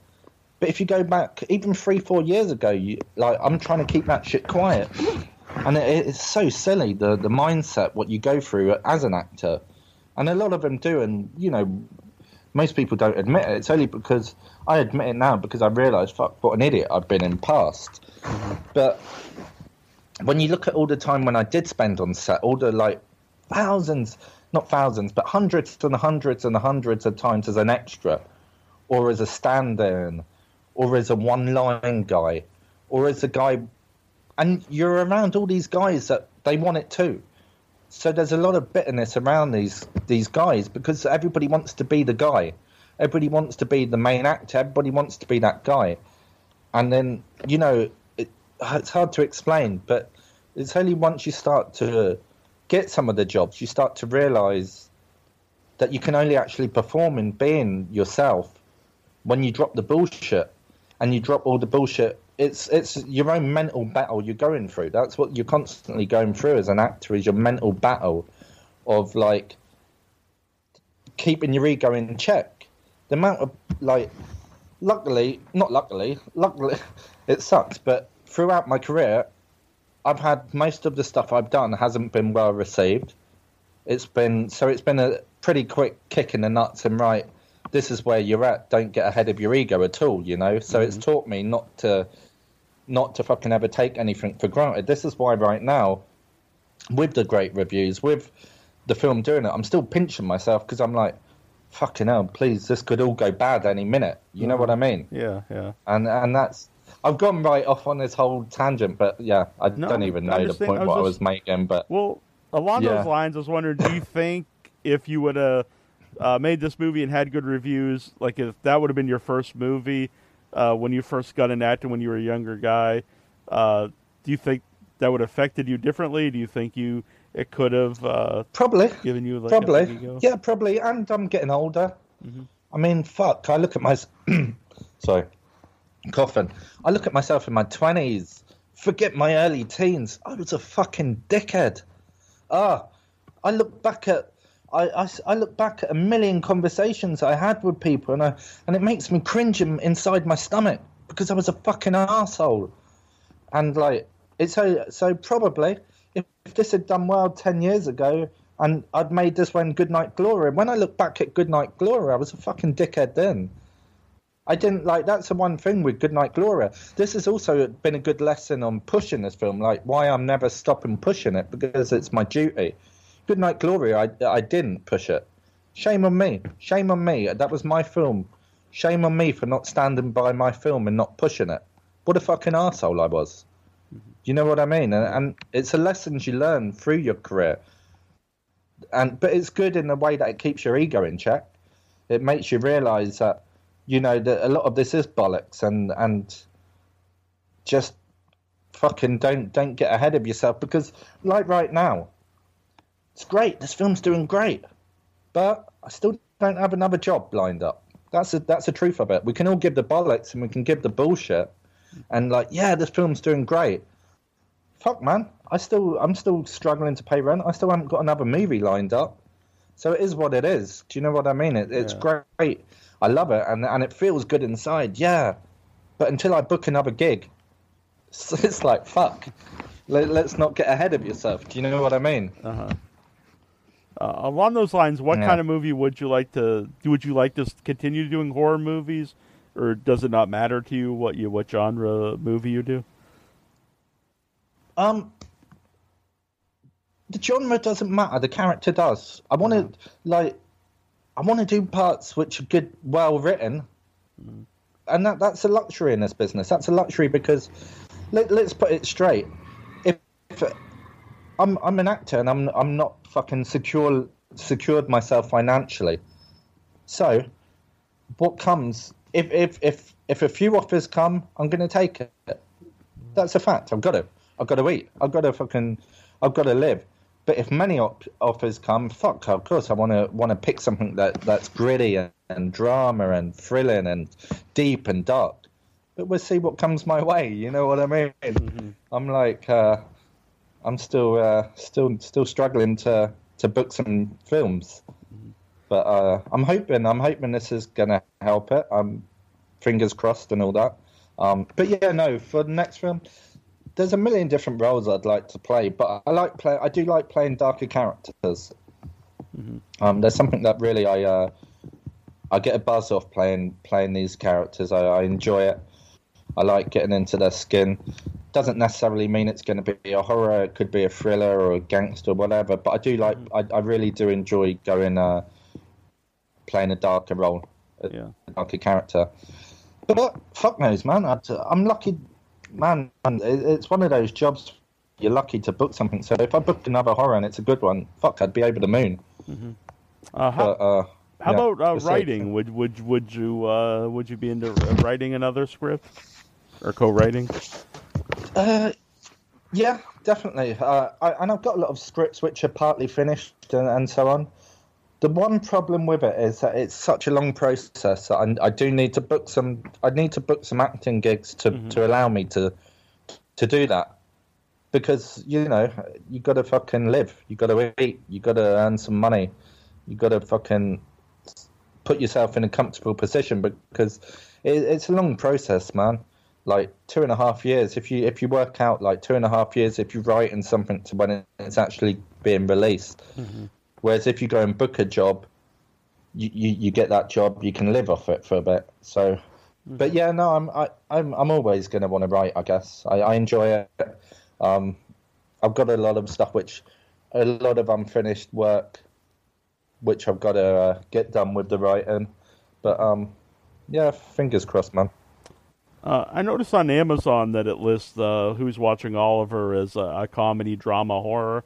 Uh, do you agree with uh, with the comedy part? if it sells, yes. Sure, sure, sure. um, like yeah, on Amazon. Yeah, I saw on Amazon. We're in the documentary department, comedy. Yeah, fuck it, man. If if it sells, yeah, I'll go for any of that. But uh, there, there's some look. Listen, there's some light-hearted moments in it. Mm-hmm. Um, yeah, there is. Uh, is it a comedy? No, not at all. Is it? It's it's a Yeah. dark fucking story. But uh, in life, you have some light-hearted moments. I guess like when when I'm in the mirror, uh, practicing how to speak to Sophia, or there's some funny bits. Yeah, but they were never played as funny.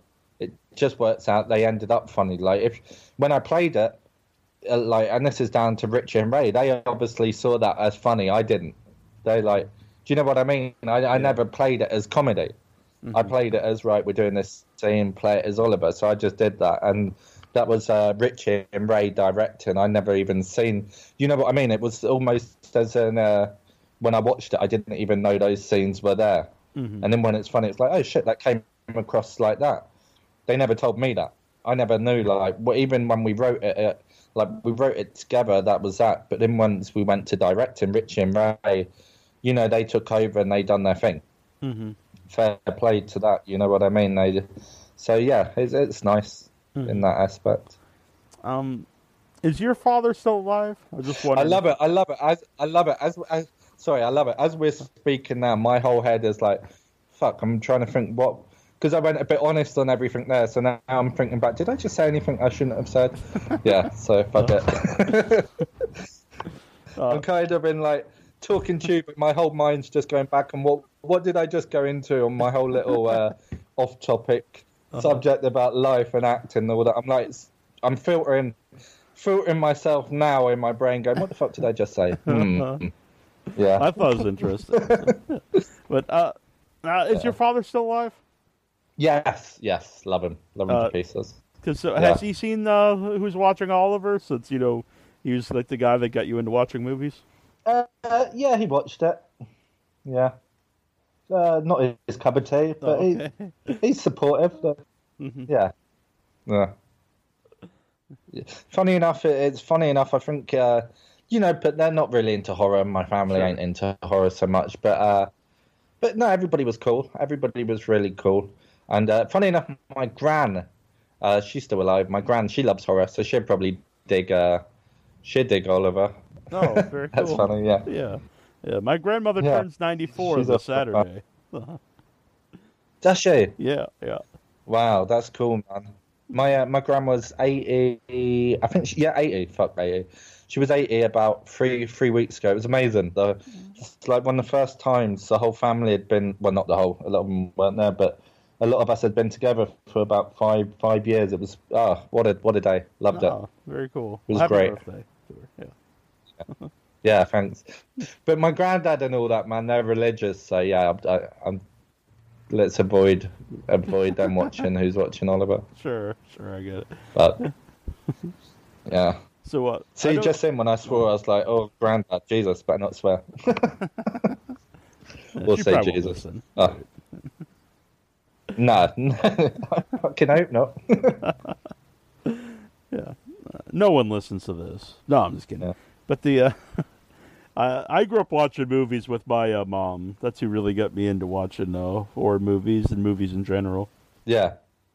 No, it's cool. It's nice. My dad used to watch a lot of the gangster films and a lot of the cowboy films. hmm So I'd watch them, and then oh, but then no, no, and then fuck, what am I talking about? No, he, he liked horror. That's bollocks. Because then uh, we he used to make a big thing out of horror. Yes, so we'd go over and stay with him, and then we'd watch a horror, and then he'd take me and my sister. Like, uh, there's two years difference with me and my sister, hmm so he'd take us for a drive after, telling ghost stories in the car.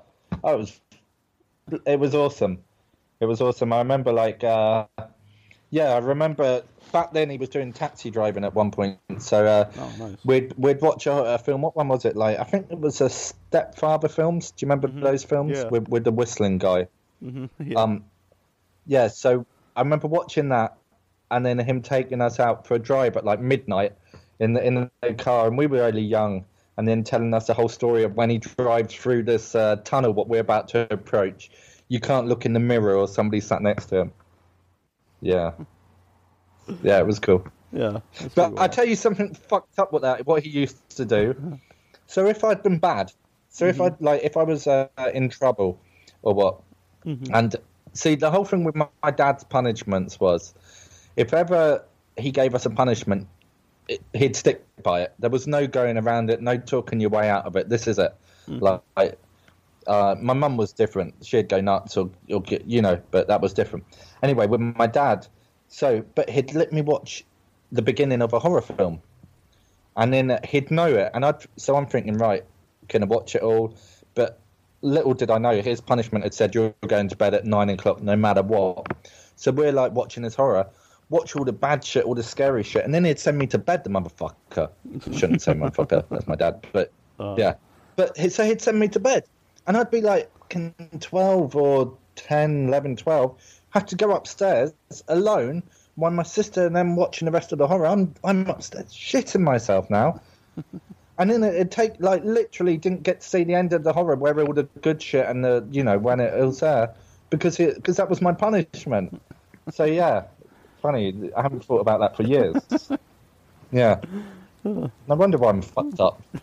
and why I'm such a pussy and scared of everything. Uh, Uh, so, what movies uh, do any movies still scare you? um, what movies scare me now? Uh, Texas Chainsaw Massacre still scares me. Uh, uh, Strangers, that scares me still. Um, and that's just a new one. Even Conjuring scared me, man. That, I thought the Conjuring Part One, not the first fifteen minutes. I thought the first fifteen minutes was bollocks, and then it suddenly went really good. But I find that scary. Um, there was a film called The Eyes of Laura Mars. I love that film. Back, uh, have you ever seen that film? Um, that sounds familiar. It was uh, where she was a psychic, and then she would see through the eyes of the killer.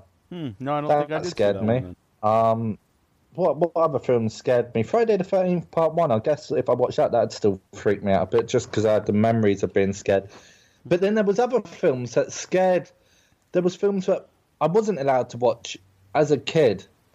That always scared us until we watched it, and then it was bollocks. But we never watched. Me and my sister, we always wanted to watch uh, Grandmother's House Okay. and we were never allowed to watch it. But it was the back of the cover where they're hid under a bridge Why this woman, scary woman's on top.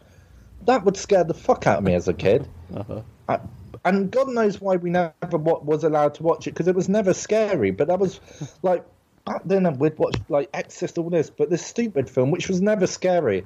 So yeah, stuff like that, but still scary. Um, I like, I love The Shining. I find that creeps me out. Ah, that that'd be a role, something like that. I'd love to play. Yeah. Um, uh, what other films? Oh, the fuck, what's that film? That still freaks me out a bit. It's an old black and white. Um, Hill House. What's the film on Hill House? Oh, Hell House. Yeah, The Legend of Uh, Hell House. Yeah, Hill, Hill House. It's a, like an old black and white film, um, where where this guy invites them all to come up for the weekend. Yeah. And there's one bit in the garden where, where he's driving in the garden near the end, and somebody woman steps out in front of the car. That still scares me. Um, what a real stuff scares me. Anything what could really happen that scares me. Uh, a, a film Shutter, the Thai version. I guess that'd scare me still. That was scary as fuck. Uh, what about you? What films scare you? Um, what scares me? Uh, when I was a kid, uh, do you know the movie Magic with um? Oh man, the uh, uh, Hannibal Lecter actor. Uh, what's his name? Who plays Hannibal Lecter? Uh, yeah, yeah. Anthony Hopkins. Anthony Hopkins. Yeah, and it's uh, I love Anthony Hopkins. yeah. So it's an older movie of his where, where he's got a um, he's got a man. Jacob's he- Ladder. No, it's uh, it's a movie called Magic, and it's so it, he Never has seen uh, that. I love Anthony Hopkins. Yeah, and just the um, the trailer, and it's only like ten seconds long. Always freaked me out as a kid, and it was just the uh, the the dummy there, and he's like saying Yeah. this little poem. Uh, But yeah, no, I love An- Anthony Hopkins is one of my favourites, yeah, so th- actors wise. definitely. So this is a trailer with the dummy.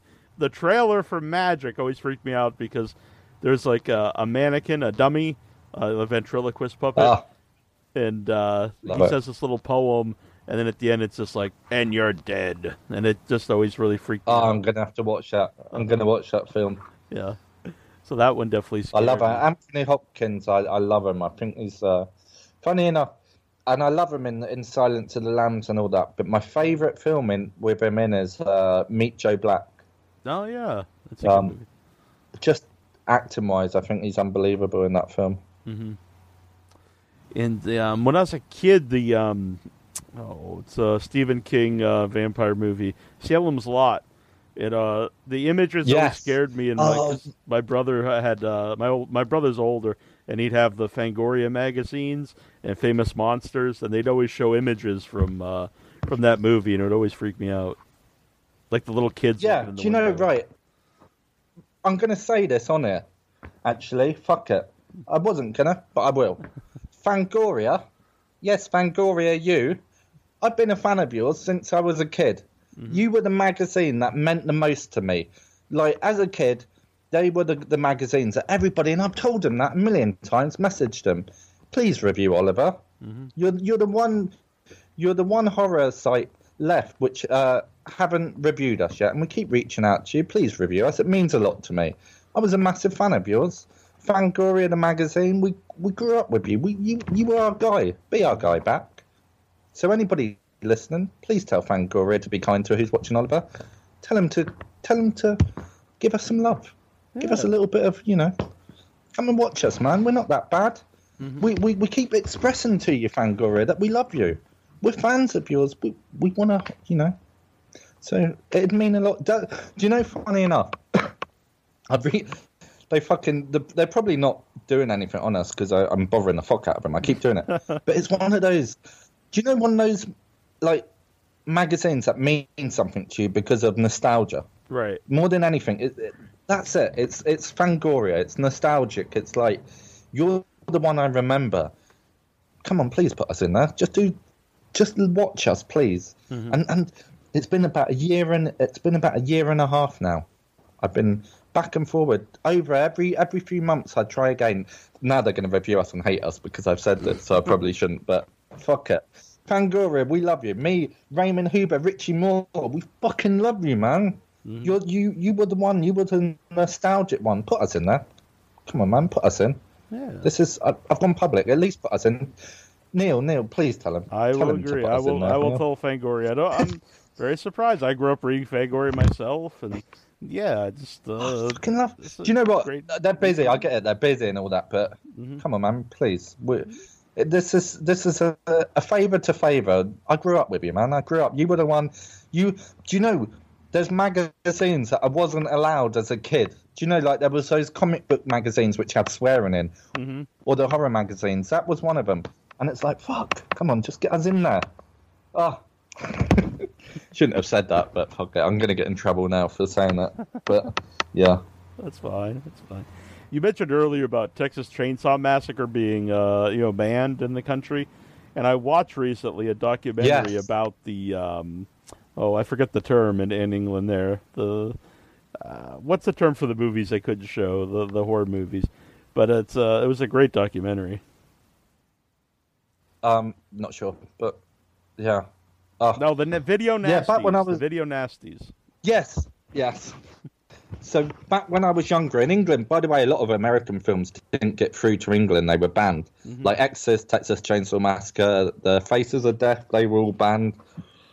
Um, so once you got them, one when you got a copy of that, which like you'd, I remember my dad bought a a copy of it out of the like local paper. Do you know what I mean? Like the free ad paper, and uh, oh my god, they were. It was like just having the the best thing you could ever have in is having one of those banned movies, and like I'd tell everybody.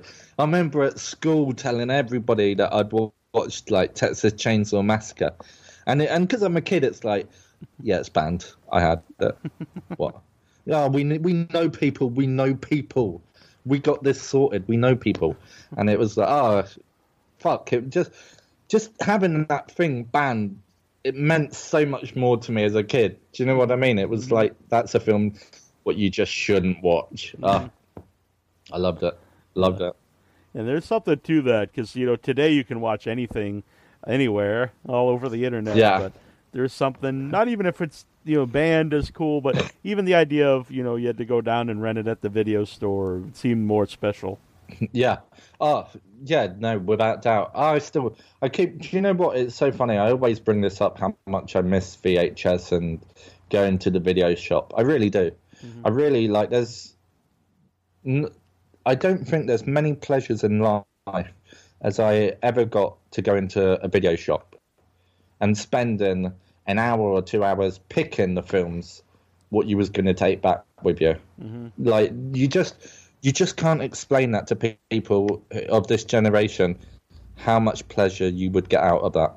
Mm-hmm. I, I honestly even i can't explain how much m- pleasure of walking into a video shop when i had no money because like I, I guess you was the same as me on friday night that was a treat you would get a video release like you were allowed to rent a video so all week I'd be in like the video shop just there for like half an hour to try and like think about it and read in the back of the video covers and I'd read the back of every one.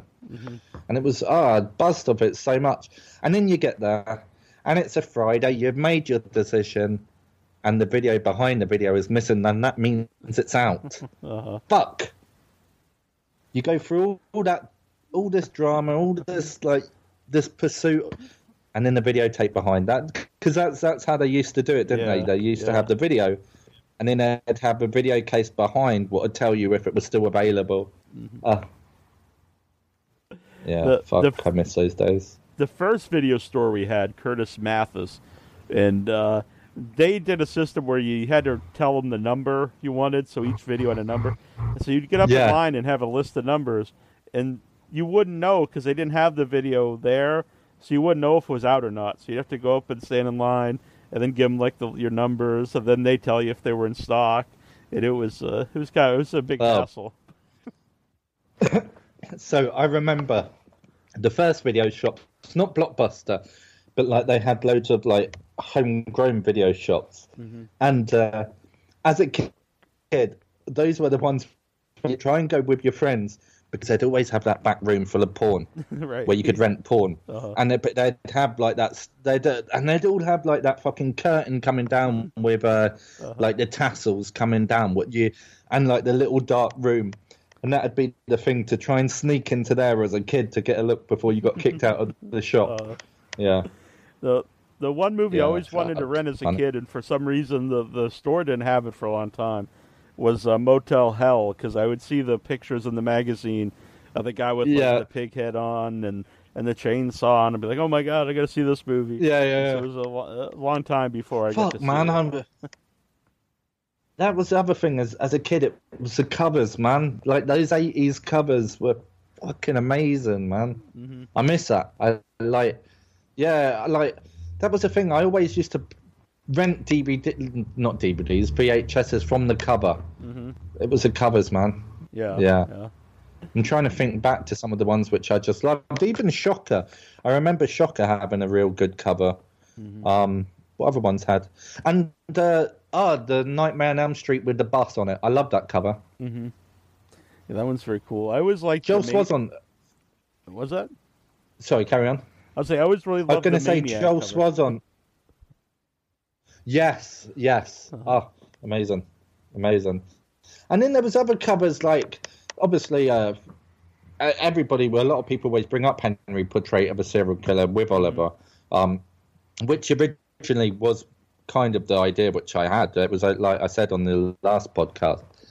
Originally, my idea for Oliver was more of to have him more as like that Henry portrait of a serial killer type of character, and it was Raymond who had actually uh, said more of a Marty McFly meets Forrest Gump, and then we really go darker with his psychology.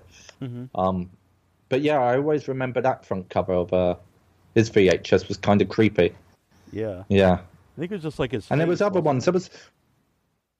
Yeah, something like that. And then what was it? There was a Jodie Foster cover, which was that film creeped me out as a kid. Actually, the little girl who lived down the lane.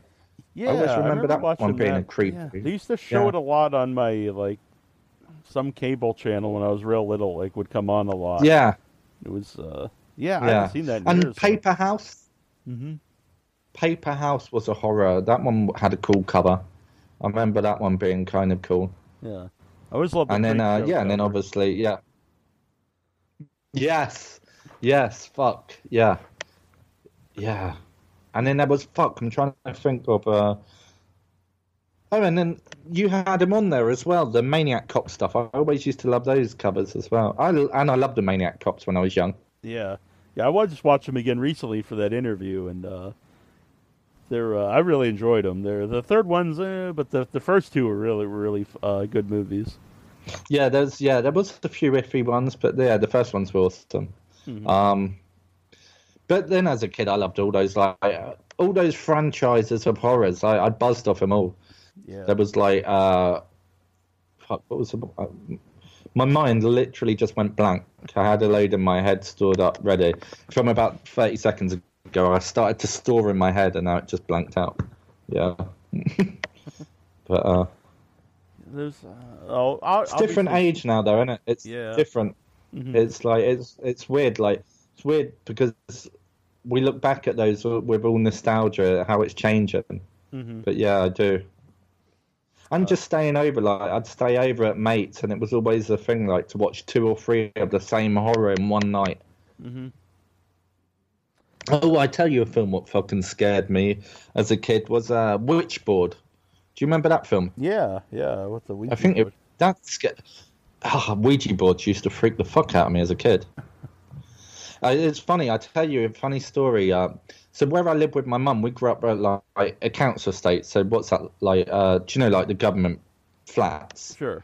Um, so I lived like that, and uh, but it was lovely. It was actually. It sounds worse than it is. They were really nice. Like Hayden Drive, where I lived, uh, really super nice. Um, loads of flats there, but we got all of us got banned from doing Ouija boards in uh, in the bottom because loads of kids would meet up and do like little Ouija boards and shit in the bottom, and then everybody would get scared. Uh-huh. So we all got banned from doing that. Yeah. Yeah, I used the Ouija board for the first time a few years ago. Uh, I never Did thought ya? much. Yeah, and uh, I went in not thinking like I didn't believe like they would work or anything. And uh, my friend Annabelle at the time, we used one at this local uh, cemetery uh, here on the Cape. And, Oh, you sick fucks! and it was What are you uh, doing? and it was weird because it re- it really moved, and we got like answers, and and they weren't like Mate. creepy. It was like kind of mundane know- stuff, what which made me think like there's something to it. Bruv, you you got the lurgies on. They're not the lurgies. What the fuck? You you brought him onto you, man. You can't be doing that shit. I'm too like. Who, who's somebody recently said to me, "Do I want to do a Ouija board?" I, I'm trying to think who it was, and I was like, "Fuck no, I'm a pussy, man." Ain't, That- even if it didn't move, I'd freak myself out. Oh, the The last No. time we used it twice, and the other time we used it was Halloween night in Salem, Salem, Massachusetts. We used it out in the woods.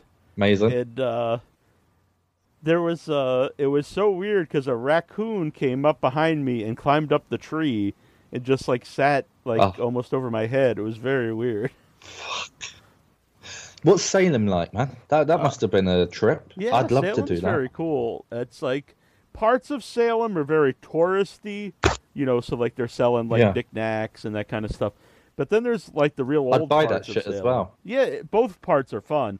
So some's kind of like kitschy Yeah. kind of thing, but then like there's parts where it's the real old Salem with the uh, the to go there, man. graveyards and stuff, and uh, it's really wild.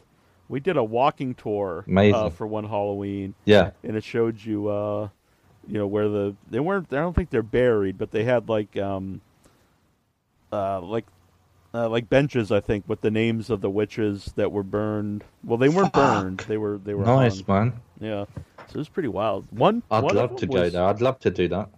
Cool, man. No, it's been a fucking amazing chatting. Yeah it's always great to have you on and we'll do it again Oh, mate, I really appreciate you inviting me on it. I'd love to come back on. I love it. right Big fan of your show, man. Um, and I appreciate, like, like I said before, man. I really appreciate you uh, having me on. It's nice, really nice. I appreciate you coming on and I know we talked about this before Thank you, we'll have you back for uh like a guest host I think would be fun and we could talk about uh, Fuck, I'd love stuff. to do that. I'd love to. All right. Well, we'll do that. And people should Thank check man. out Who's Watching Oliver. I really enjoyed it. Uh, I think it's a great movie, honestly. Not just because you're here. I, I really Thank you, it. brother. And uh, you mentioned Thank it's you. like on Amazon, video demand, so there's a lot of different places you can Yeah, get it. it's on. Uh, yeah, loads of places now. Uh, Amazon Video on Demand, Xbox, PlayStation, Google Play. Uh, loads of cable networks uh, got us on there. Um, Vudu, uh, Ver- Verizon, or yeah, loads of places. Just Google who's watching Oliver and you'll find us somewhere. Um, thank you. Really appreciate it. And I'd love it if you checked out the movie, obviously. but yeah, cheers. Very cool. Thanks again, Russell. I'll talk to you again soon. No, thank you, brother. The best, Jeff. You take care, brother. You as well. Bye. Thank you, man. Thank you. Cheers. Thank you. See ya.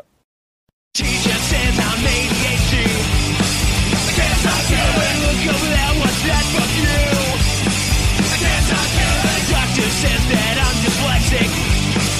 Can't stop giving me call that I'll throw you a slit. Can't stop giving. Was it born a heavy metal? Stay away, that boy's the devil. Mommy throwing at your level. Can't stop giving. I can't stop giving. I can't stop giving. I can't stop giving. Doctor says I'm antisocial.